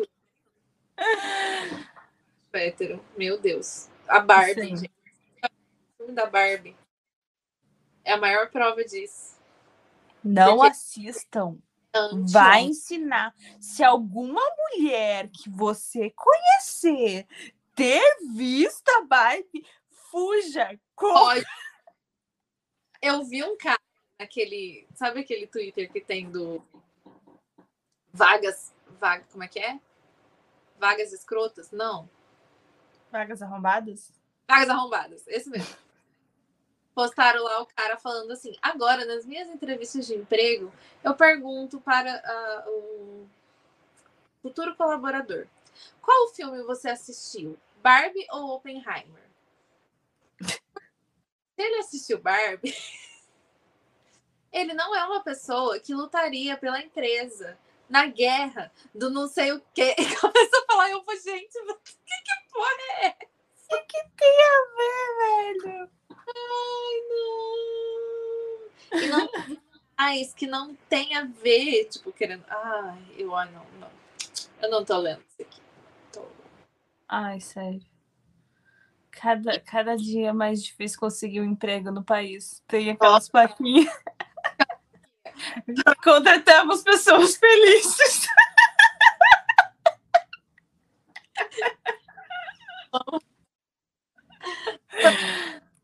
De fofocar. É Ai, Só que já bom. gosto mais de Oz agora. É sobre isso. Nossa, promove a bruxaria. É bruxaria. Maravilhoso. Amo. Pobre Dorothy. Não, quando que o cara que fez o negócio da, da menininha voando lá, o tornado, tudo, imaginou que poderia ser censurado? História mais normal do mundo ter bruxa. A diferença é que ele coloca uma. A bruxa não é só ruim, tem a boa também. Uhum. diferença, entendeu? Porque enquanto tava lá a Disney fazendo as bruxas má, tava tudo certo. Ah, porque a bruxa Uhum. é feio, aí tem uma bruxa boa. Ah, fudeu. Mulheres fortes. Liderança feminina. Bu. Absurdo. E agora, só tava faltando ele, né, Luiz, da tríade. Ele tinha que estar aqui também. Porque a gente já falou de 1984, já falou de Admirável Mundo Novo, agora vamos falar de Fahrenheit 451 do Ray Bra- Bradbury. Fechando, voltando ao comentário do Rogério, mais uma vez. É até cômico, além de trágico, um livro que trata da queima de livros ser censurado. A obra de Ray Bradbury foi censurada em alguns países por motivos, digamos assim, bem distantes da temática do livro. Alguns governos resolveram barrar Fahrenheit 451 sob a acusação de que o livro incentivava o uso de drogas e a violência. Tudo bom? Tudo bom. Nossa, nem disfarçaram esse, né? Gente, e, e é, é, ridículo, né? Porque o livro trata da censura dos livros. Aí eles fazem que vamos censurar o livro que fala da censura de livros. Mas, para não deixar na cara, vamos, vamos falar que é. Ninguém vai notar, ninguém vai perceber. Daí a gente fala que é porque tem drogas e violência, porque nenhum outro livro, ou nenhuma outra obra, ou nada, nosso país fala sobre drogas e violência, tem drogas e violência. Ai, gente.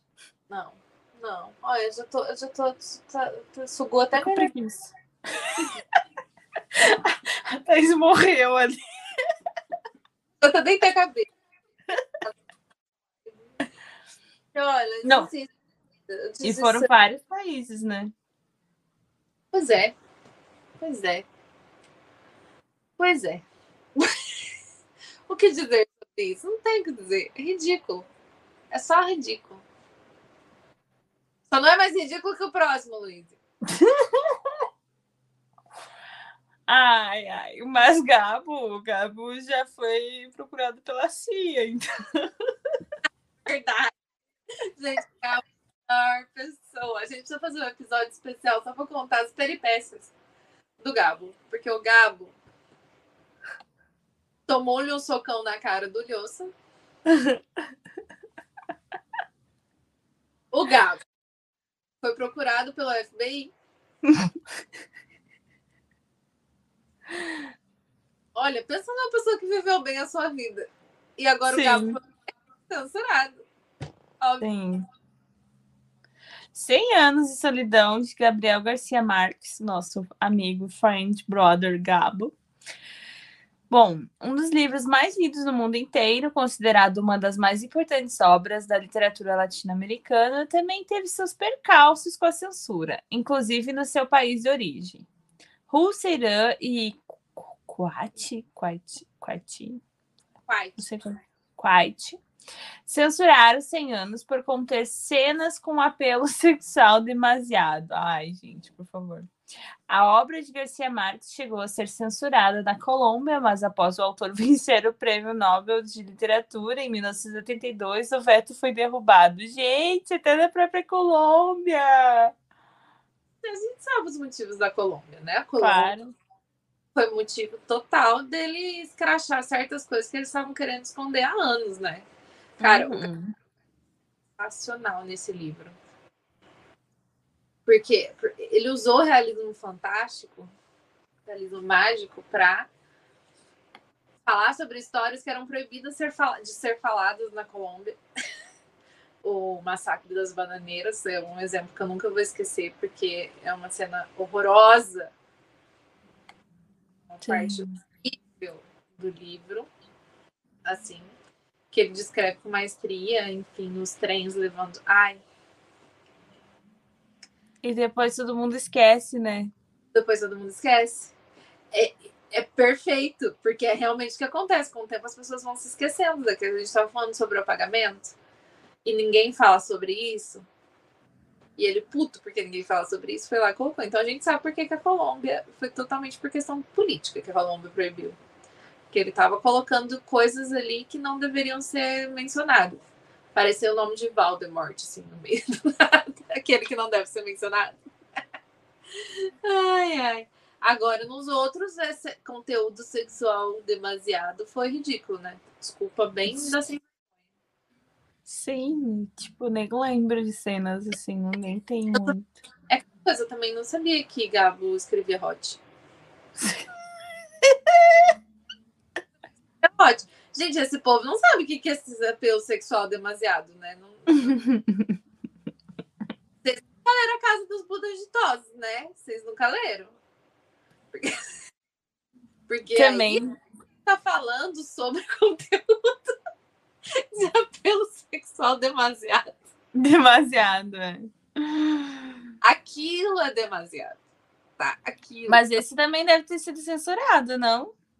Provavelmente. Não, aqui eu acho. Vamos ver. Porque esse faria sentido. Vamos ver. Casa dos Budas. Ditosos. Eu amo esse nome. Eu tenho vontade de ler só, só, só pela fofoca. É. Não, gente. Foi censurado em Portugal em 2000. Foi vetado em uma rede de lojas. Nossa, gente, foi para umas. Apareceu na pesquisa do Google umas coisas muito antigas, de 2009, 2000. 2000. Que foi censurado? Foi censurado pelo grupo de hipermercado Jumbo. que específico. Foi censurado em Portugal. Olha lá. Portugal tinha que ter. Casos editores cuja venda foi proibida nas livrarias portuguesas e que fala sobre os desejos sexuais femininos é, segundo o autor, rejeitado pelos homens e adorado pelas mulheres. Foi chamado de machista pelos homens, mas as uh. mulheres gostaram. Ué? Eu não entendi. Foi censurado em Portugal, mas Portugal. Gente, Portugal agora está sob um, um, um novo tipo de governo, né? Porque eles, o governo de esquerda ganhou lá. Porém, Portugal é muito, muito conservador em muitas coisas. então tava na cara que, né, ia ser. E eu, eles eu... iriam excomungar Saramago das terras dele, né? Cara, Saramago, excomungaram Saramago. Saramago, o maior escritor, um dos maiores escritores da língua portuguesa de todos os tempos. Dos maiores dos portugueses. Os próprios portugueses comungaram ele, fizeram ele ir embora. Vazaram o coelho de Portugal. Aí ele tacou o foda-se e escreveu Caim. Cara, Caim, para mim, é, o, é, a melhor coisa. Assim, é um deleite, porque é, é uma excomungação a mais por página. Assim. Até eu, até eu que sou pagã. Fiquei, nossa. Assim, hum, nossa, corajoso esse moço aí. Esse senhor. Nossa, Ca... não, as discussões de Caim com Deus são a melhor, são supra-sumo. Eu e... nunca vou parar de falar de Caim, vocês me aguentem, porque aquilo é muito bom, velho. Eu ria de gargalhar, eu ficava pensando. Adão e a Eva. Gente, eu fico imaginando, assim, ó, os, os, os povos da igreja lendo. Sim. O povo da igreja lendo, meu Deus. Tu, tu sabe que eu tava vendo Belas Maldições, fui começar a ver por causa das indicações do André, do Seriáveis, que a gente fez episódio com ele aqui, e ele falou bem do. Falando, não. Mas a gente quase não fala sobre série, né? Mas enfim, daí fui ver. E aí tem uma parte na primeira temporada que os anjo, o anjo e o demônio ficam se encontrando em vários momentos históricos, né? Aí eles se encontram na Arca de Noé e o demônio tá por fora o que vai acontecer. Daí, não, ele vai estar descontente com o pessoal, aí vai, vai dar um dilúvio aqui, né? O anjo falando dele. Mas vai morrer todo mundo? Não, Noé as esposas dele, os filhos dele, não. Dele. Mas os outros, daí, vão, aí, até as crianças, daí, tipo, o demônio falando, né? Até as crianças, ele. Uhum. Eu acho super nervoso, assim. E aí é bem a discussão que o Caim tem também, né? Toda... Quando, em Sodomo e Gomorra, né? Quando a cidade é destruída, ele fala as crianças. Tipo... Como é que as crianças. Ah, porque tava todo mundo na promiscuidade, não sei que sodomia, e não sei que. Mas até as crianças! É. Mas as crianças! Gente, as crianças! Ai, ai, e depois o Caim na Arca de Noé, o melhor também, eu dei muita risada. Eu entendi. ah, Ai, ai, não. Sara, Saramago também é um caso à parte. Maravilhoso, maravilhoso. Vamos para o próximo. Esse me surpreendeu também. As, vanta As vantagens de ser invisível, de Stephen. Que sobrenome interessante. Scrubs? Scrubs? É? Scrubs? Ah, aqui nós já que entramos no debate da intolerância e forma de censura, nos Estados Unidos foram capazes de censurar a obra de das vantagens serem invisíveis só porque o livro fala abertamente sobre homossexualidade e drogas. Ah lá. Contra, contra os LGBT.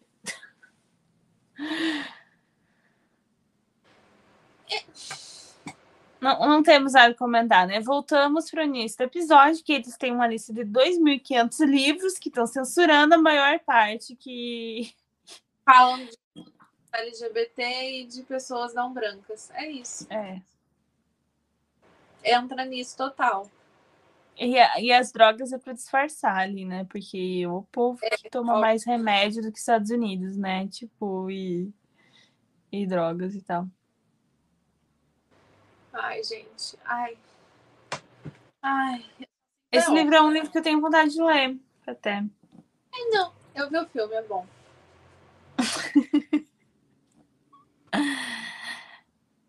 Esses que eu vejo o filme é muito difícil eu querer ler o livro depois. Muito difícil. É, então, ele é meio javizinho, né? Mas eu acho que eu ia gostar, assim, porque eu me identifico com o Charlie. Jovens. Eu, tô, eu, já, eu já virei a Suzana Vieira, sabe? Eu não tenho paciência para quem tá começando. Eu o, sou... Hoje, ela na Criança Esperança, ela criou novos memes, tá aí. Eu vi! É muito bom! Ela roubou o microfone da Bebeta. Se apaixonou pela Ivete, roubou o microfone. Se apaixonou. Que a Marina Rui Barbosa nasceu na mão dela e a estava desaparecida. É muito bom ver a Fátima Bernardes que ninguém nunca mais tinha visto.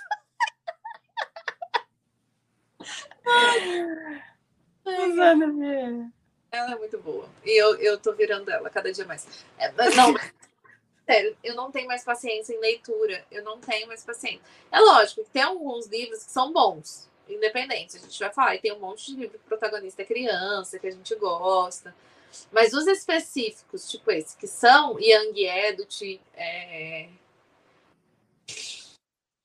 esses jovem adulto da vida, Ai, ai, eu tenho muita preguiça, porque é umas coisas que você fica, não, meu filho. Sabe? Ai, é porque é os romancinhos. Ai, porque que faculdade que eu vou fazer? Ai, meu Deus, eu tô sofrendo fazendo ensino médio. Tá sofrendo bosta. Você vai sofrer quando você for adulto, você vai ter boleto pra pagar, sabe?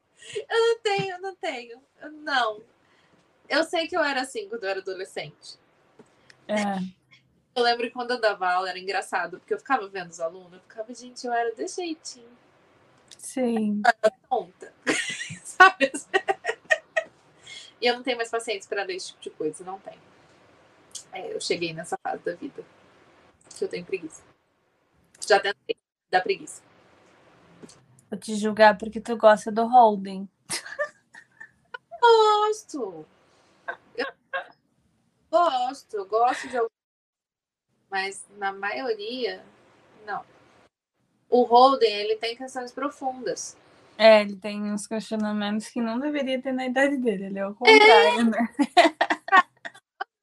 tem coisa de adolescente. O adolescente com cabelo de adulto, eu ficava com dó, tipo, vai, meu filho, vai só ser adolescente tonto, não fica se preocupando com essas coisas de muito adulto. É o contrário, que você fica, não, para, para. deixa eu sofrer. Por isso, quando estiver na hora, agora você não precisa, sabe? Sim. Mas o Charlie é porque ele é também, assim, meio sozinho é. e teve, passou por questões profundas ali, né? Do suicídio da amiga, essas coisas. Mas aí, mas eu fiquei mais interessada porque um amigo que, tipo, leu primeiro e daí não gostou do filme dele, ficou me falando das diferenças, assim, daí eu... Ai, entendi.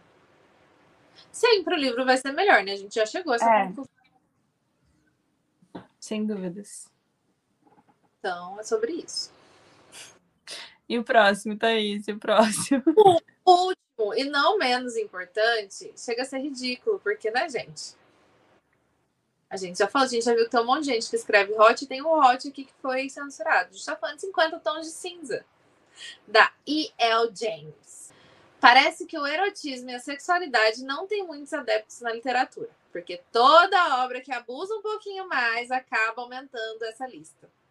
Foram muitos países, inclusive cidades no Brasil, que censuraram a série de E.L. James, alegando um erotismo exacerbado indo contra a moral e os costumes. Gente, vocês nunca. É que vocês não viram que tem no Kingdom Lifted. Se o povo descobre os hot das autoras se brigando lá do, do Kingdom Lifted, que a gente já contou na, no, no episódio de tretas e fofocas literárias. Olha, eles vão ter muita coisa para censurar, né? Não, sobra um. Imagina. 50 tons é levíssimo. Levíssimo. Tem umas coisas pesadas e bizarras. O dragão grave. A menina que sai com o coronavírus. Ai, isso é muito bom. Outra sai com dinossauro, sabe? Com ET. É sim. É sim. Esse tá quase enquadrando no, no outro censura lá que não pode falar com animais. Mais e seres de outros planetas. Acho que tem que. Faz nem sentido, gente, vocês censurar 50 tons de cinza, sabendo o que eu sei.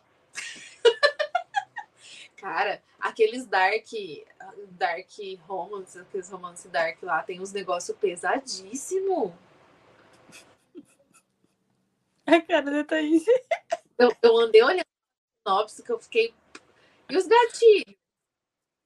Você olha a lista de gatilho, tem lista com 35 gatilhos diferentes. Você fica, meu Deus, é uma vida pequena? é um livro erótico.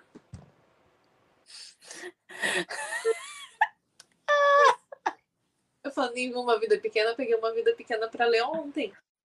Li 10 stars. 10 páginas. É, foi o que deu. E o pior é que eu, de tanto eu falar, eu fiz Letícia ler. Letícia ouve muito audiobook, na verdade, né? Ela não lê, ela fica trabalhando, ela trabalha com planilha, com essas coisas chatas, e ela fica ouvindo audiobook. Hum. Aí, só pra mandando as mensagens. Pelo amor de Deus, quanta desgraceira eu avisei. Aí deu um pouco. Thaís, mas tá, só piora quando você acha que já tá ruim. Eu, eu disse. Eu disse. Ninguém me escuta. Ai, eu preciso voltar a ler, eu preciso voltar a ler. Tu tá em que página, em que porcentagem? 58%. Vou tentar nesse mês. Ah, lá, já 400 e... Você do 450. Falta só 400 páginas, tô nas 50. É, tô terminar ele em agosto, porque chega. Oito meses é muito tempo para ler um livro. é o meu limite. Eu já, eu já luizei demais. Ai, é, o meu recorde foi com um Grande Sertão, que foi então, cinco meses. Eu passei você. Eu bati seu recorde, olha isso. Lendo, lendo, né? Os outros derrubando ali. É, não. Mas... Eu parado, assim, sem ler nada, nada. Normalmente, quando eu pego, eu leio bastante, porque dessa vez não tá rolando nem de ler bastante, porque tá, tá, tá difícil, tá chato. Ai, ai, mas tá bom. 50 tons censurado, então. 50 tons censurados, a gente já, fugiu o tema de novo. E eu acho que nem faz sentido os 50 tons ser censurado. Mas é quando fica muito famoso, né? E aí cria toda uma. E aí tem a questão de vender nas livrarias, né? O livro impresso. É, eu acho que é aí que chega censura. A liberdade do, da Amazon de você publicar o seu livro lá só online eles deixam para autorar, né? E não chama Sim. atenção, igual chama atenção quando o livro é impresso, publicado e fica famoso. Acho que a grande questão dos 50 tons é que ele ficou famoso. Tem erotismo, gente, porque no caso, gente, é um livro hot. Ele é, é isso. O intuito dele é esse. É esse. Então vocês vão proibir o quê? Vocês vão proibir a Playboy de publicar? Pois é, né? Mas parece que tem gente que quer, né? É porque assim, eu, eu falo que é muita hipocrisia, ou adicção, que já foi com Deus, hipocrisia, principalmente porque eu acho que tem muito homem envolvido nesse rolê aí, porque esse tipo de literatura é totalmente voltado para mulher. É, eu ia falar isso também, né? Playboy é principalmente para o público masculino, né? Agora já se conta tons para o público Exato. feminino. Esse a gente vai censurar porque não pode. Agora, o que é pro público masculino, imagina, deixa lá, a gente gosta. Ninguém, ninguém quer censurar essas coisas. Agora, os que as mulheres gostam de ler, as mulheres não podem erotizar, as mulheres não podem. Uhum. Porque descobre o que é bom e descobre que o que tem em casa não é daquele jeito, entendeu? Fica exigente. Aí os calvos do Campari não pegam, entendeu? Os calvos do Campari. Ai, ai, eu amo. Tentou mitar com aquele vídeo dele e ele virou o calvo do Campari. pra internet. Pra ir. Ai, ai, ai. Não, esse, esse episódio virou o supra-sumo dos memes. Não tem como, né? A pessoa vive na internet, a pessoa pega todas as referências de memes possíveis e imaginar. Não, ótimo. Foi, foi para aliviar o tema, né? Porque só só levando pro humor para passar por para não passar tanta raiva, né? Porque é cada livro, cada desculpa, cada coisa assim que tu fica muito abismado, né? Só que o, o mais chocante para mim é saber que isso continua acontecendo, né? Não é uma coisa que tu imagina, ah, tá. Ou não acontece aqui no nosso, né? Acontece nos outros, que daí a gente joga lá para para outros países, joga lá para China, joga lá para Rússia, né? Joga para Coreia. E aí mas não acontece nos Estados Unidos, que é um dos países que a gente mais ouve o discursinho da liberdade, né? Supostamente. Acontece no nosso país, no nosso estado, nas nossas bibliotecas, tipo, nas nossas escolas. E hoje ainda, né? Então é o mais bizarro. Exatamente. Tô tentando ver se eu acho aquela lista dos, dos livros que eles queriam censurar aqui no Brasil, mas não tô achando. Mas o esse, esse dos esse dos Estados Unidos ficou famoso, né? Que tá todo mundo compartilhando vários canais de notícia, né? Tipo, a maior lista já de livros censurados no, nos Estados Unidos. Cara, 2.500 livros é muita coisa, não é? Fala a verdade. É muito absurdo. A minha vontade é fazer um grupo de, de leitura coletiva. Vamos ler os livros censurados. É que é muito livro. Então... É, vou fazer uma escolha ali, né? Livros que já foram censurados. Ah, é porque eu fico com muita. É, me dá mais vontade de ler. Sim. Censurando e aí a molecada vai ficar querendo. jovens, jovens adoram uma coisa que você proíbe. Você fala, não, é aí que eles querem fazer. Eu é, espero não que eles vão atrás de todos esses livros, só de raiva. Sim. E eu vou ler em breve o meu Meninos. É, nem todos os meninos são azuis. Damares não ia ficar feliz com esse livro. Nossa, pois é. Porque menina veste azul e menina veste rosa. Olha aqui, deixa eu ler a sinopse para vocês, só para vocês entenderem. Ó. É, uma memória manifesto, ele coloca, o subtítulo. Sou menina, sou menino, sou os dois, sou nenhum dos dois.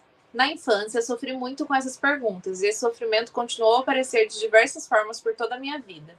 Agora adulto, tenho uma compreensão muito melhor de sexualidade, gênero e sobre como a sociedade nos pressiona para se adaptar ao que tem sido padrão.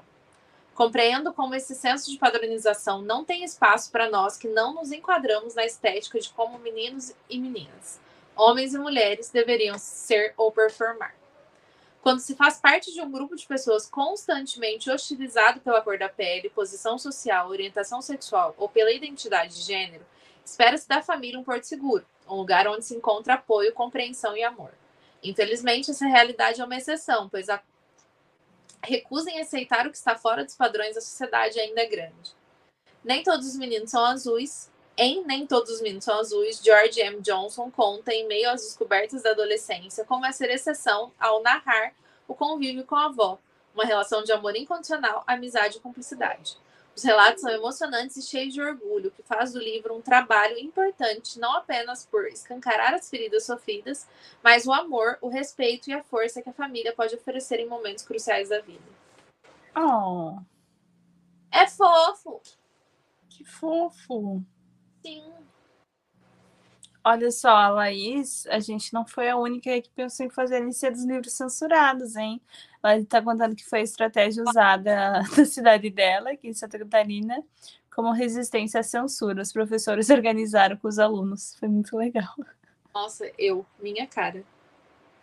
Deixa, é isso aí. deixa o governador comigo. Ele que me aguarde.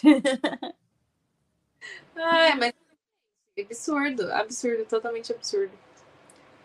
E a gente vê isso acontecendo hoje em dia com as pessoas.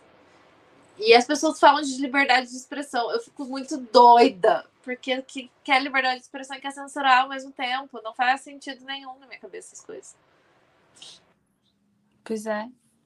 Não faz. Não, não faz. Não, para mim, para mim continua sendo o supra-sumo aí as notícias dos Estados Unidos, esses livros de assassinato dos Estados Unidos. Eu... Então, né? Então, hipocrisia. Os, os livros da Sarah J. Maas. Ah, é? Qual que é a história da, da Sarah? Eu não lembro. Censurado, peraí. Acho que também é questão de sexualidade, né? Olha só, esse é do, é do mesmo rolê da, desse aí dos Estados Unidos, só que tem uma matéria do, do G1, mas eu gostei muito desse, dessa, dessa fala, que o objetivo dessas censuras, né, a pessoa refletindo sobre isso, é suprimir as vozes daqueles tradicionalmente excluídos dos debates da nossa nação, como as pessoas da comunidade LGBTQIA+, ou as pessoas não brancas, que é... Uhum. É sobre isso. Ai, não tô achando. Ah, e ainda está comentando que não fica só, não afeta só os livros, que há cada vez mais ameaças a funcionários de bibliotecas, o emprego e a segurança. E em alguns casos, ameaças diretas por fornecerem livros aos que desejam lê-los. Olha só, gente. Esse é o perigo, né? Onde se queima livros, logo se queima pessoas. Foi, que eu falei, foi aquilo que eu falei na abertura. A gente fica preocupado porque é justamente isso. A gente sabe que quando começa a queimar os livros. Hum. Tem muito... Mas a gente espera que sejam só tentativas e que, como são uma minoria, barulhenta, porém uma minoria, eles acabem não conseguindo o que eles querem. E a literatura prevaleça e aconteça o que o, o autor ali daquele livro que eu acabei de ler os sinopses para vocês falaram. Que vai ter tanto livro que vai ser impossível censurar. eu achei muito. Sim. Mas acho que é isso, né, Luísa? Temos um episódio, passamos raiva. Passamos raiva, muita raiva. Porém, é importante a gente falar sobre isso também para a gente ficar atento aí com as coisas que estão acontecendo. Para a gente aumentar a nossa lista de próximas leituras com os né? Porque a gente. Porque a gente é. Já, já quero um LC, livros censurados. Livros nossa, que já foram censurados tava ali pro futuro. Eu já tô de olho nele aqui, já querendo ler, porque ele ensina bruxaria. Muito bom. O Senhor dos Anéis já tá na nossa LC, né, gente? Vem com a gente. Vai ser a, é a próxima, finalmente? É Depois assim de Mrs. Dalloway. Provavelmente vai ser setembro, galera, porque Mrs. Dollar já tá em agosto, né? A gente já tá em agosto, a gente não terminou todo mundo ainda. Inclusive, Isso. Então, provavelmente setembro, né? Setembro a gente tem aí a, a LC do primeiro livro, Senhor dos Anéis. Calma, gente. Primeiro. Vamos todos. É o paganismo do, do Tolkien, né? O satanismo. Vai ser convertida. Pessoas vão ser convertidas ao paganismo, do nada. Ai, pobre Tolkien. Mas tá bom, temos o episódio. Muito obrigada a todo mundo que ouviu a gente até aqui. E a gente se vê na semana que vem com mais um episódio. E vocês podem comentar, falar suas opiniões, dar dicas de pautas, o que vocês querem ouvir a gente falar aqui lá no nosso Instagram, né, Luiz? E qual é o nosso Instagram? Vocês nos encontram lá no arroba LT sem frescura, arroba LT sem frescura. Vai lá, comenta o que você achou da história, se você também ficou abismado com esses livros que já foram censurados ou que as pessoas querem que sejam censurados atualmente. Deixe lá seus comentários. Um beijo, pessoal, e boas leituras. Tchau. Tchau, gente. Você ouviu o Literatura Sem Frescura.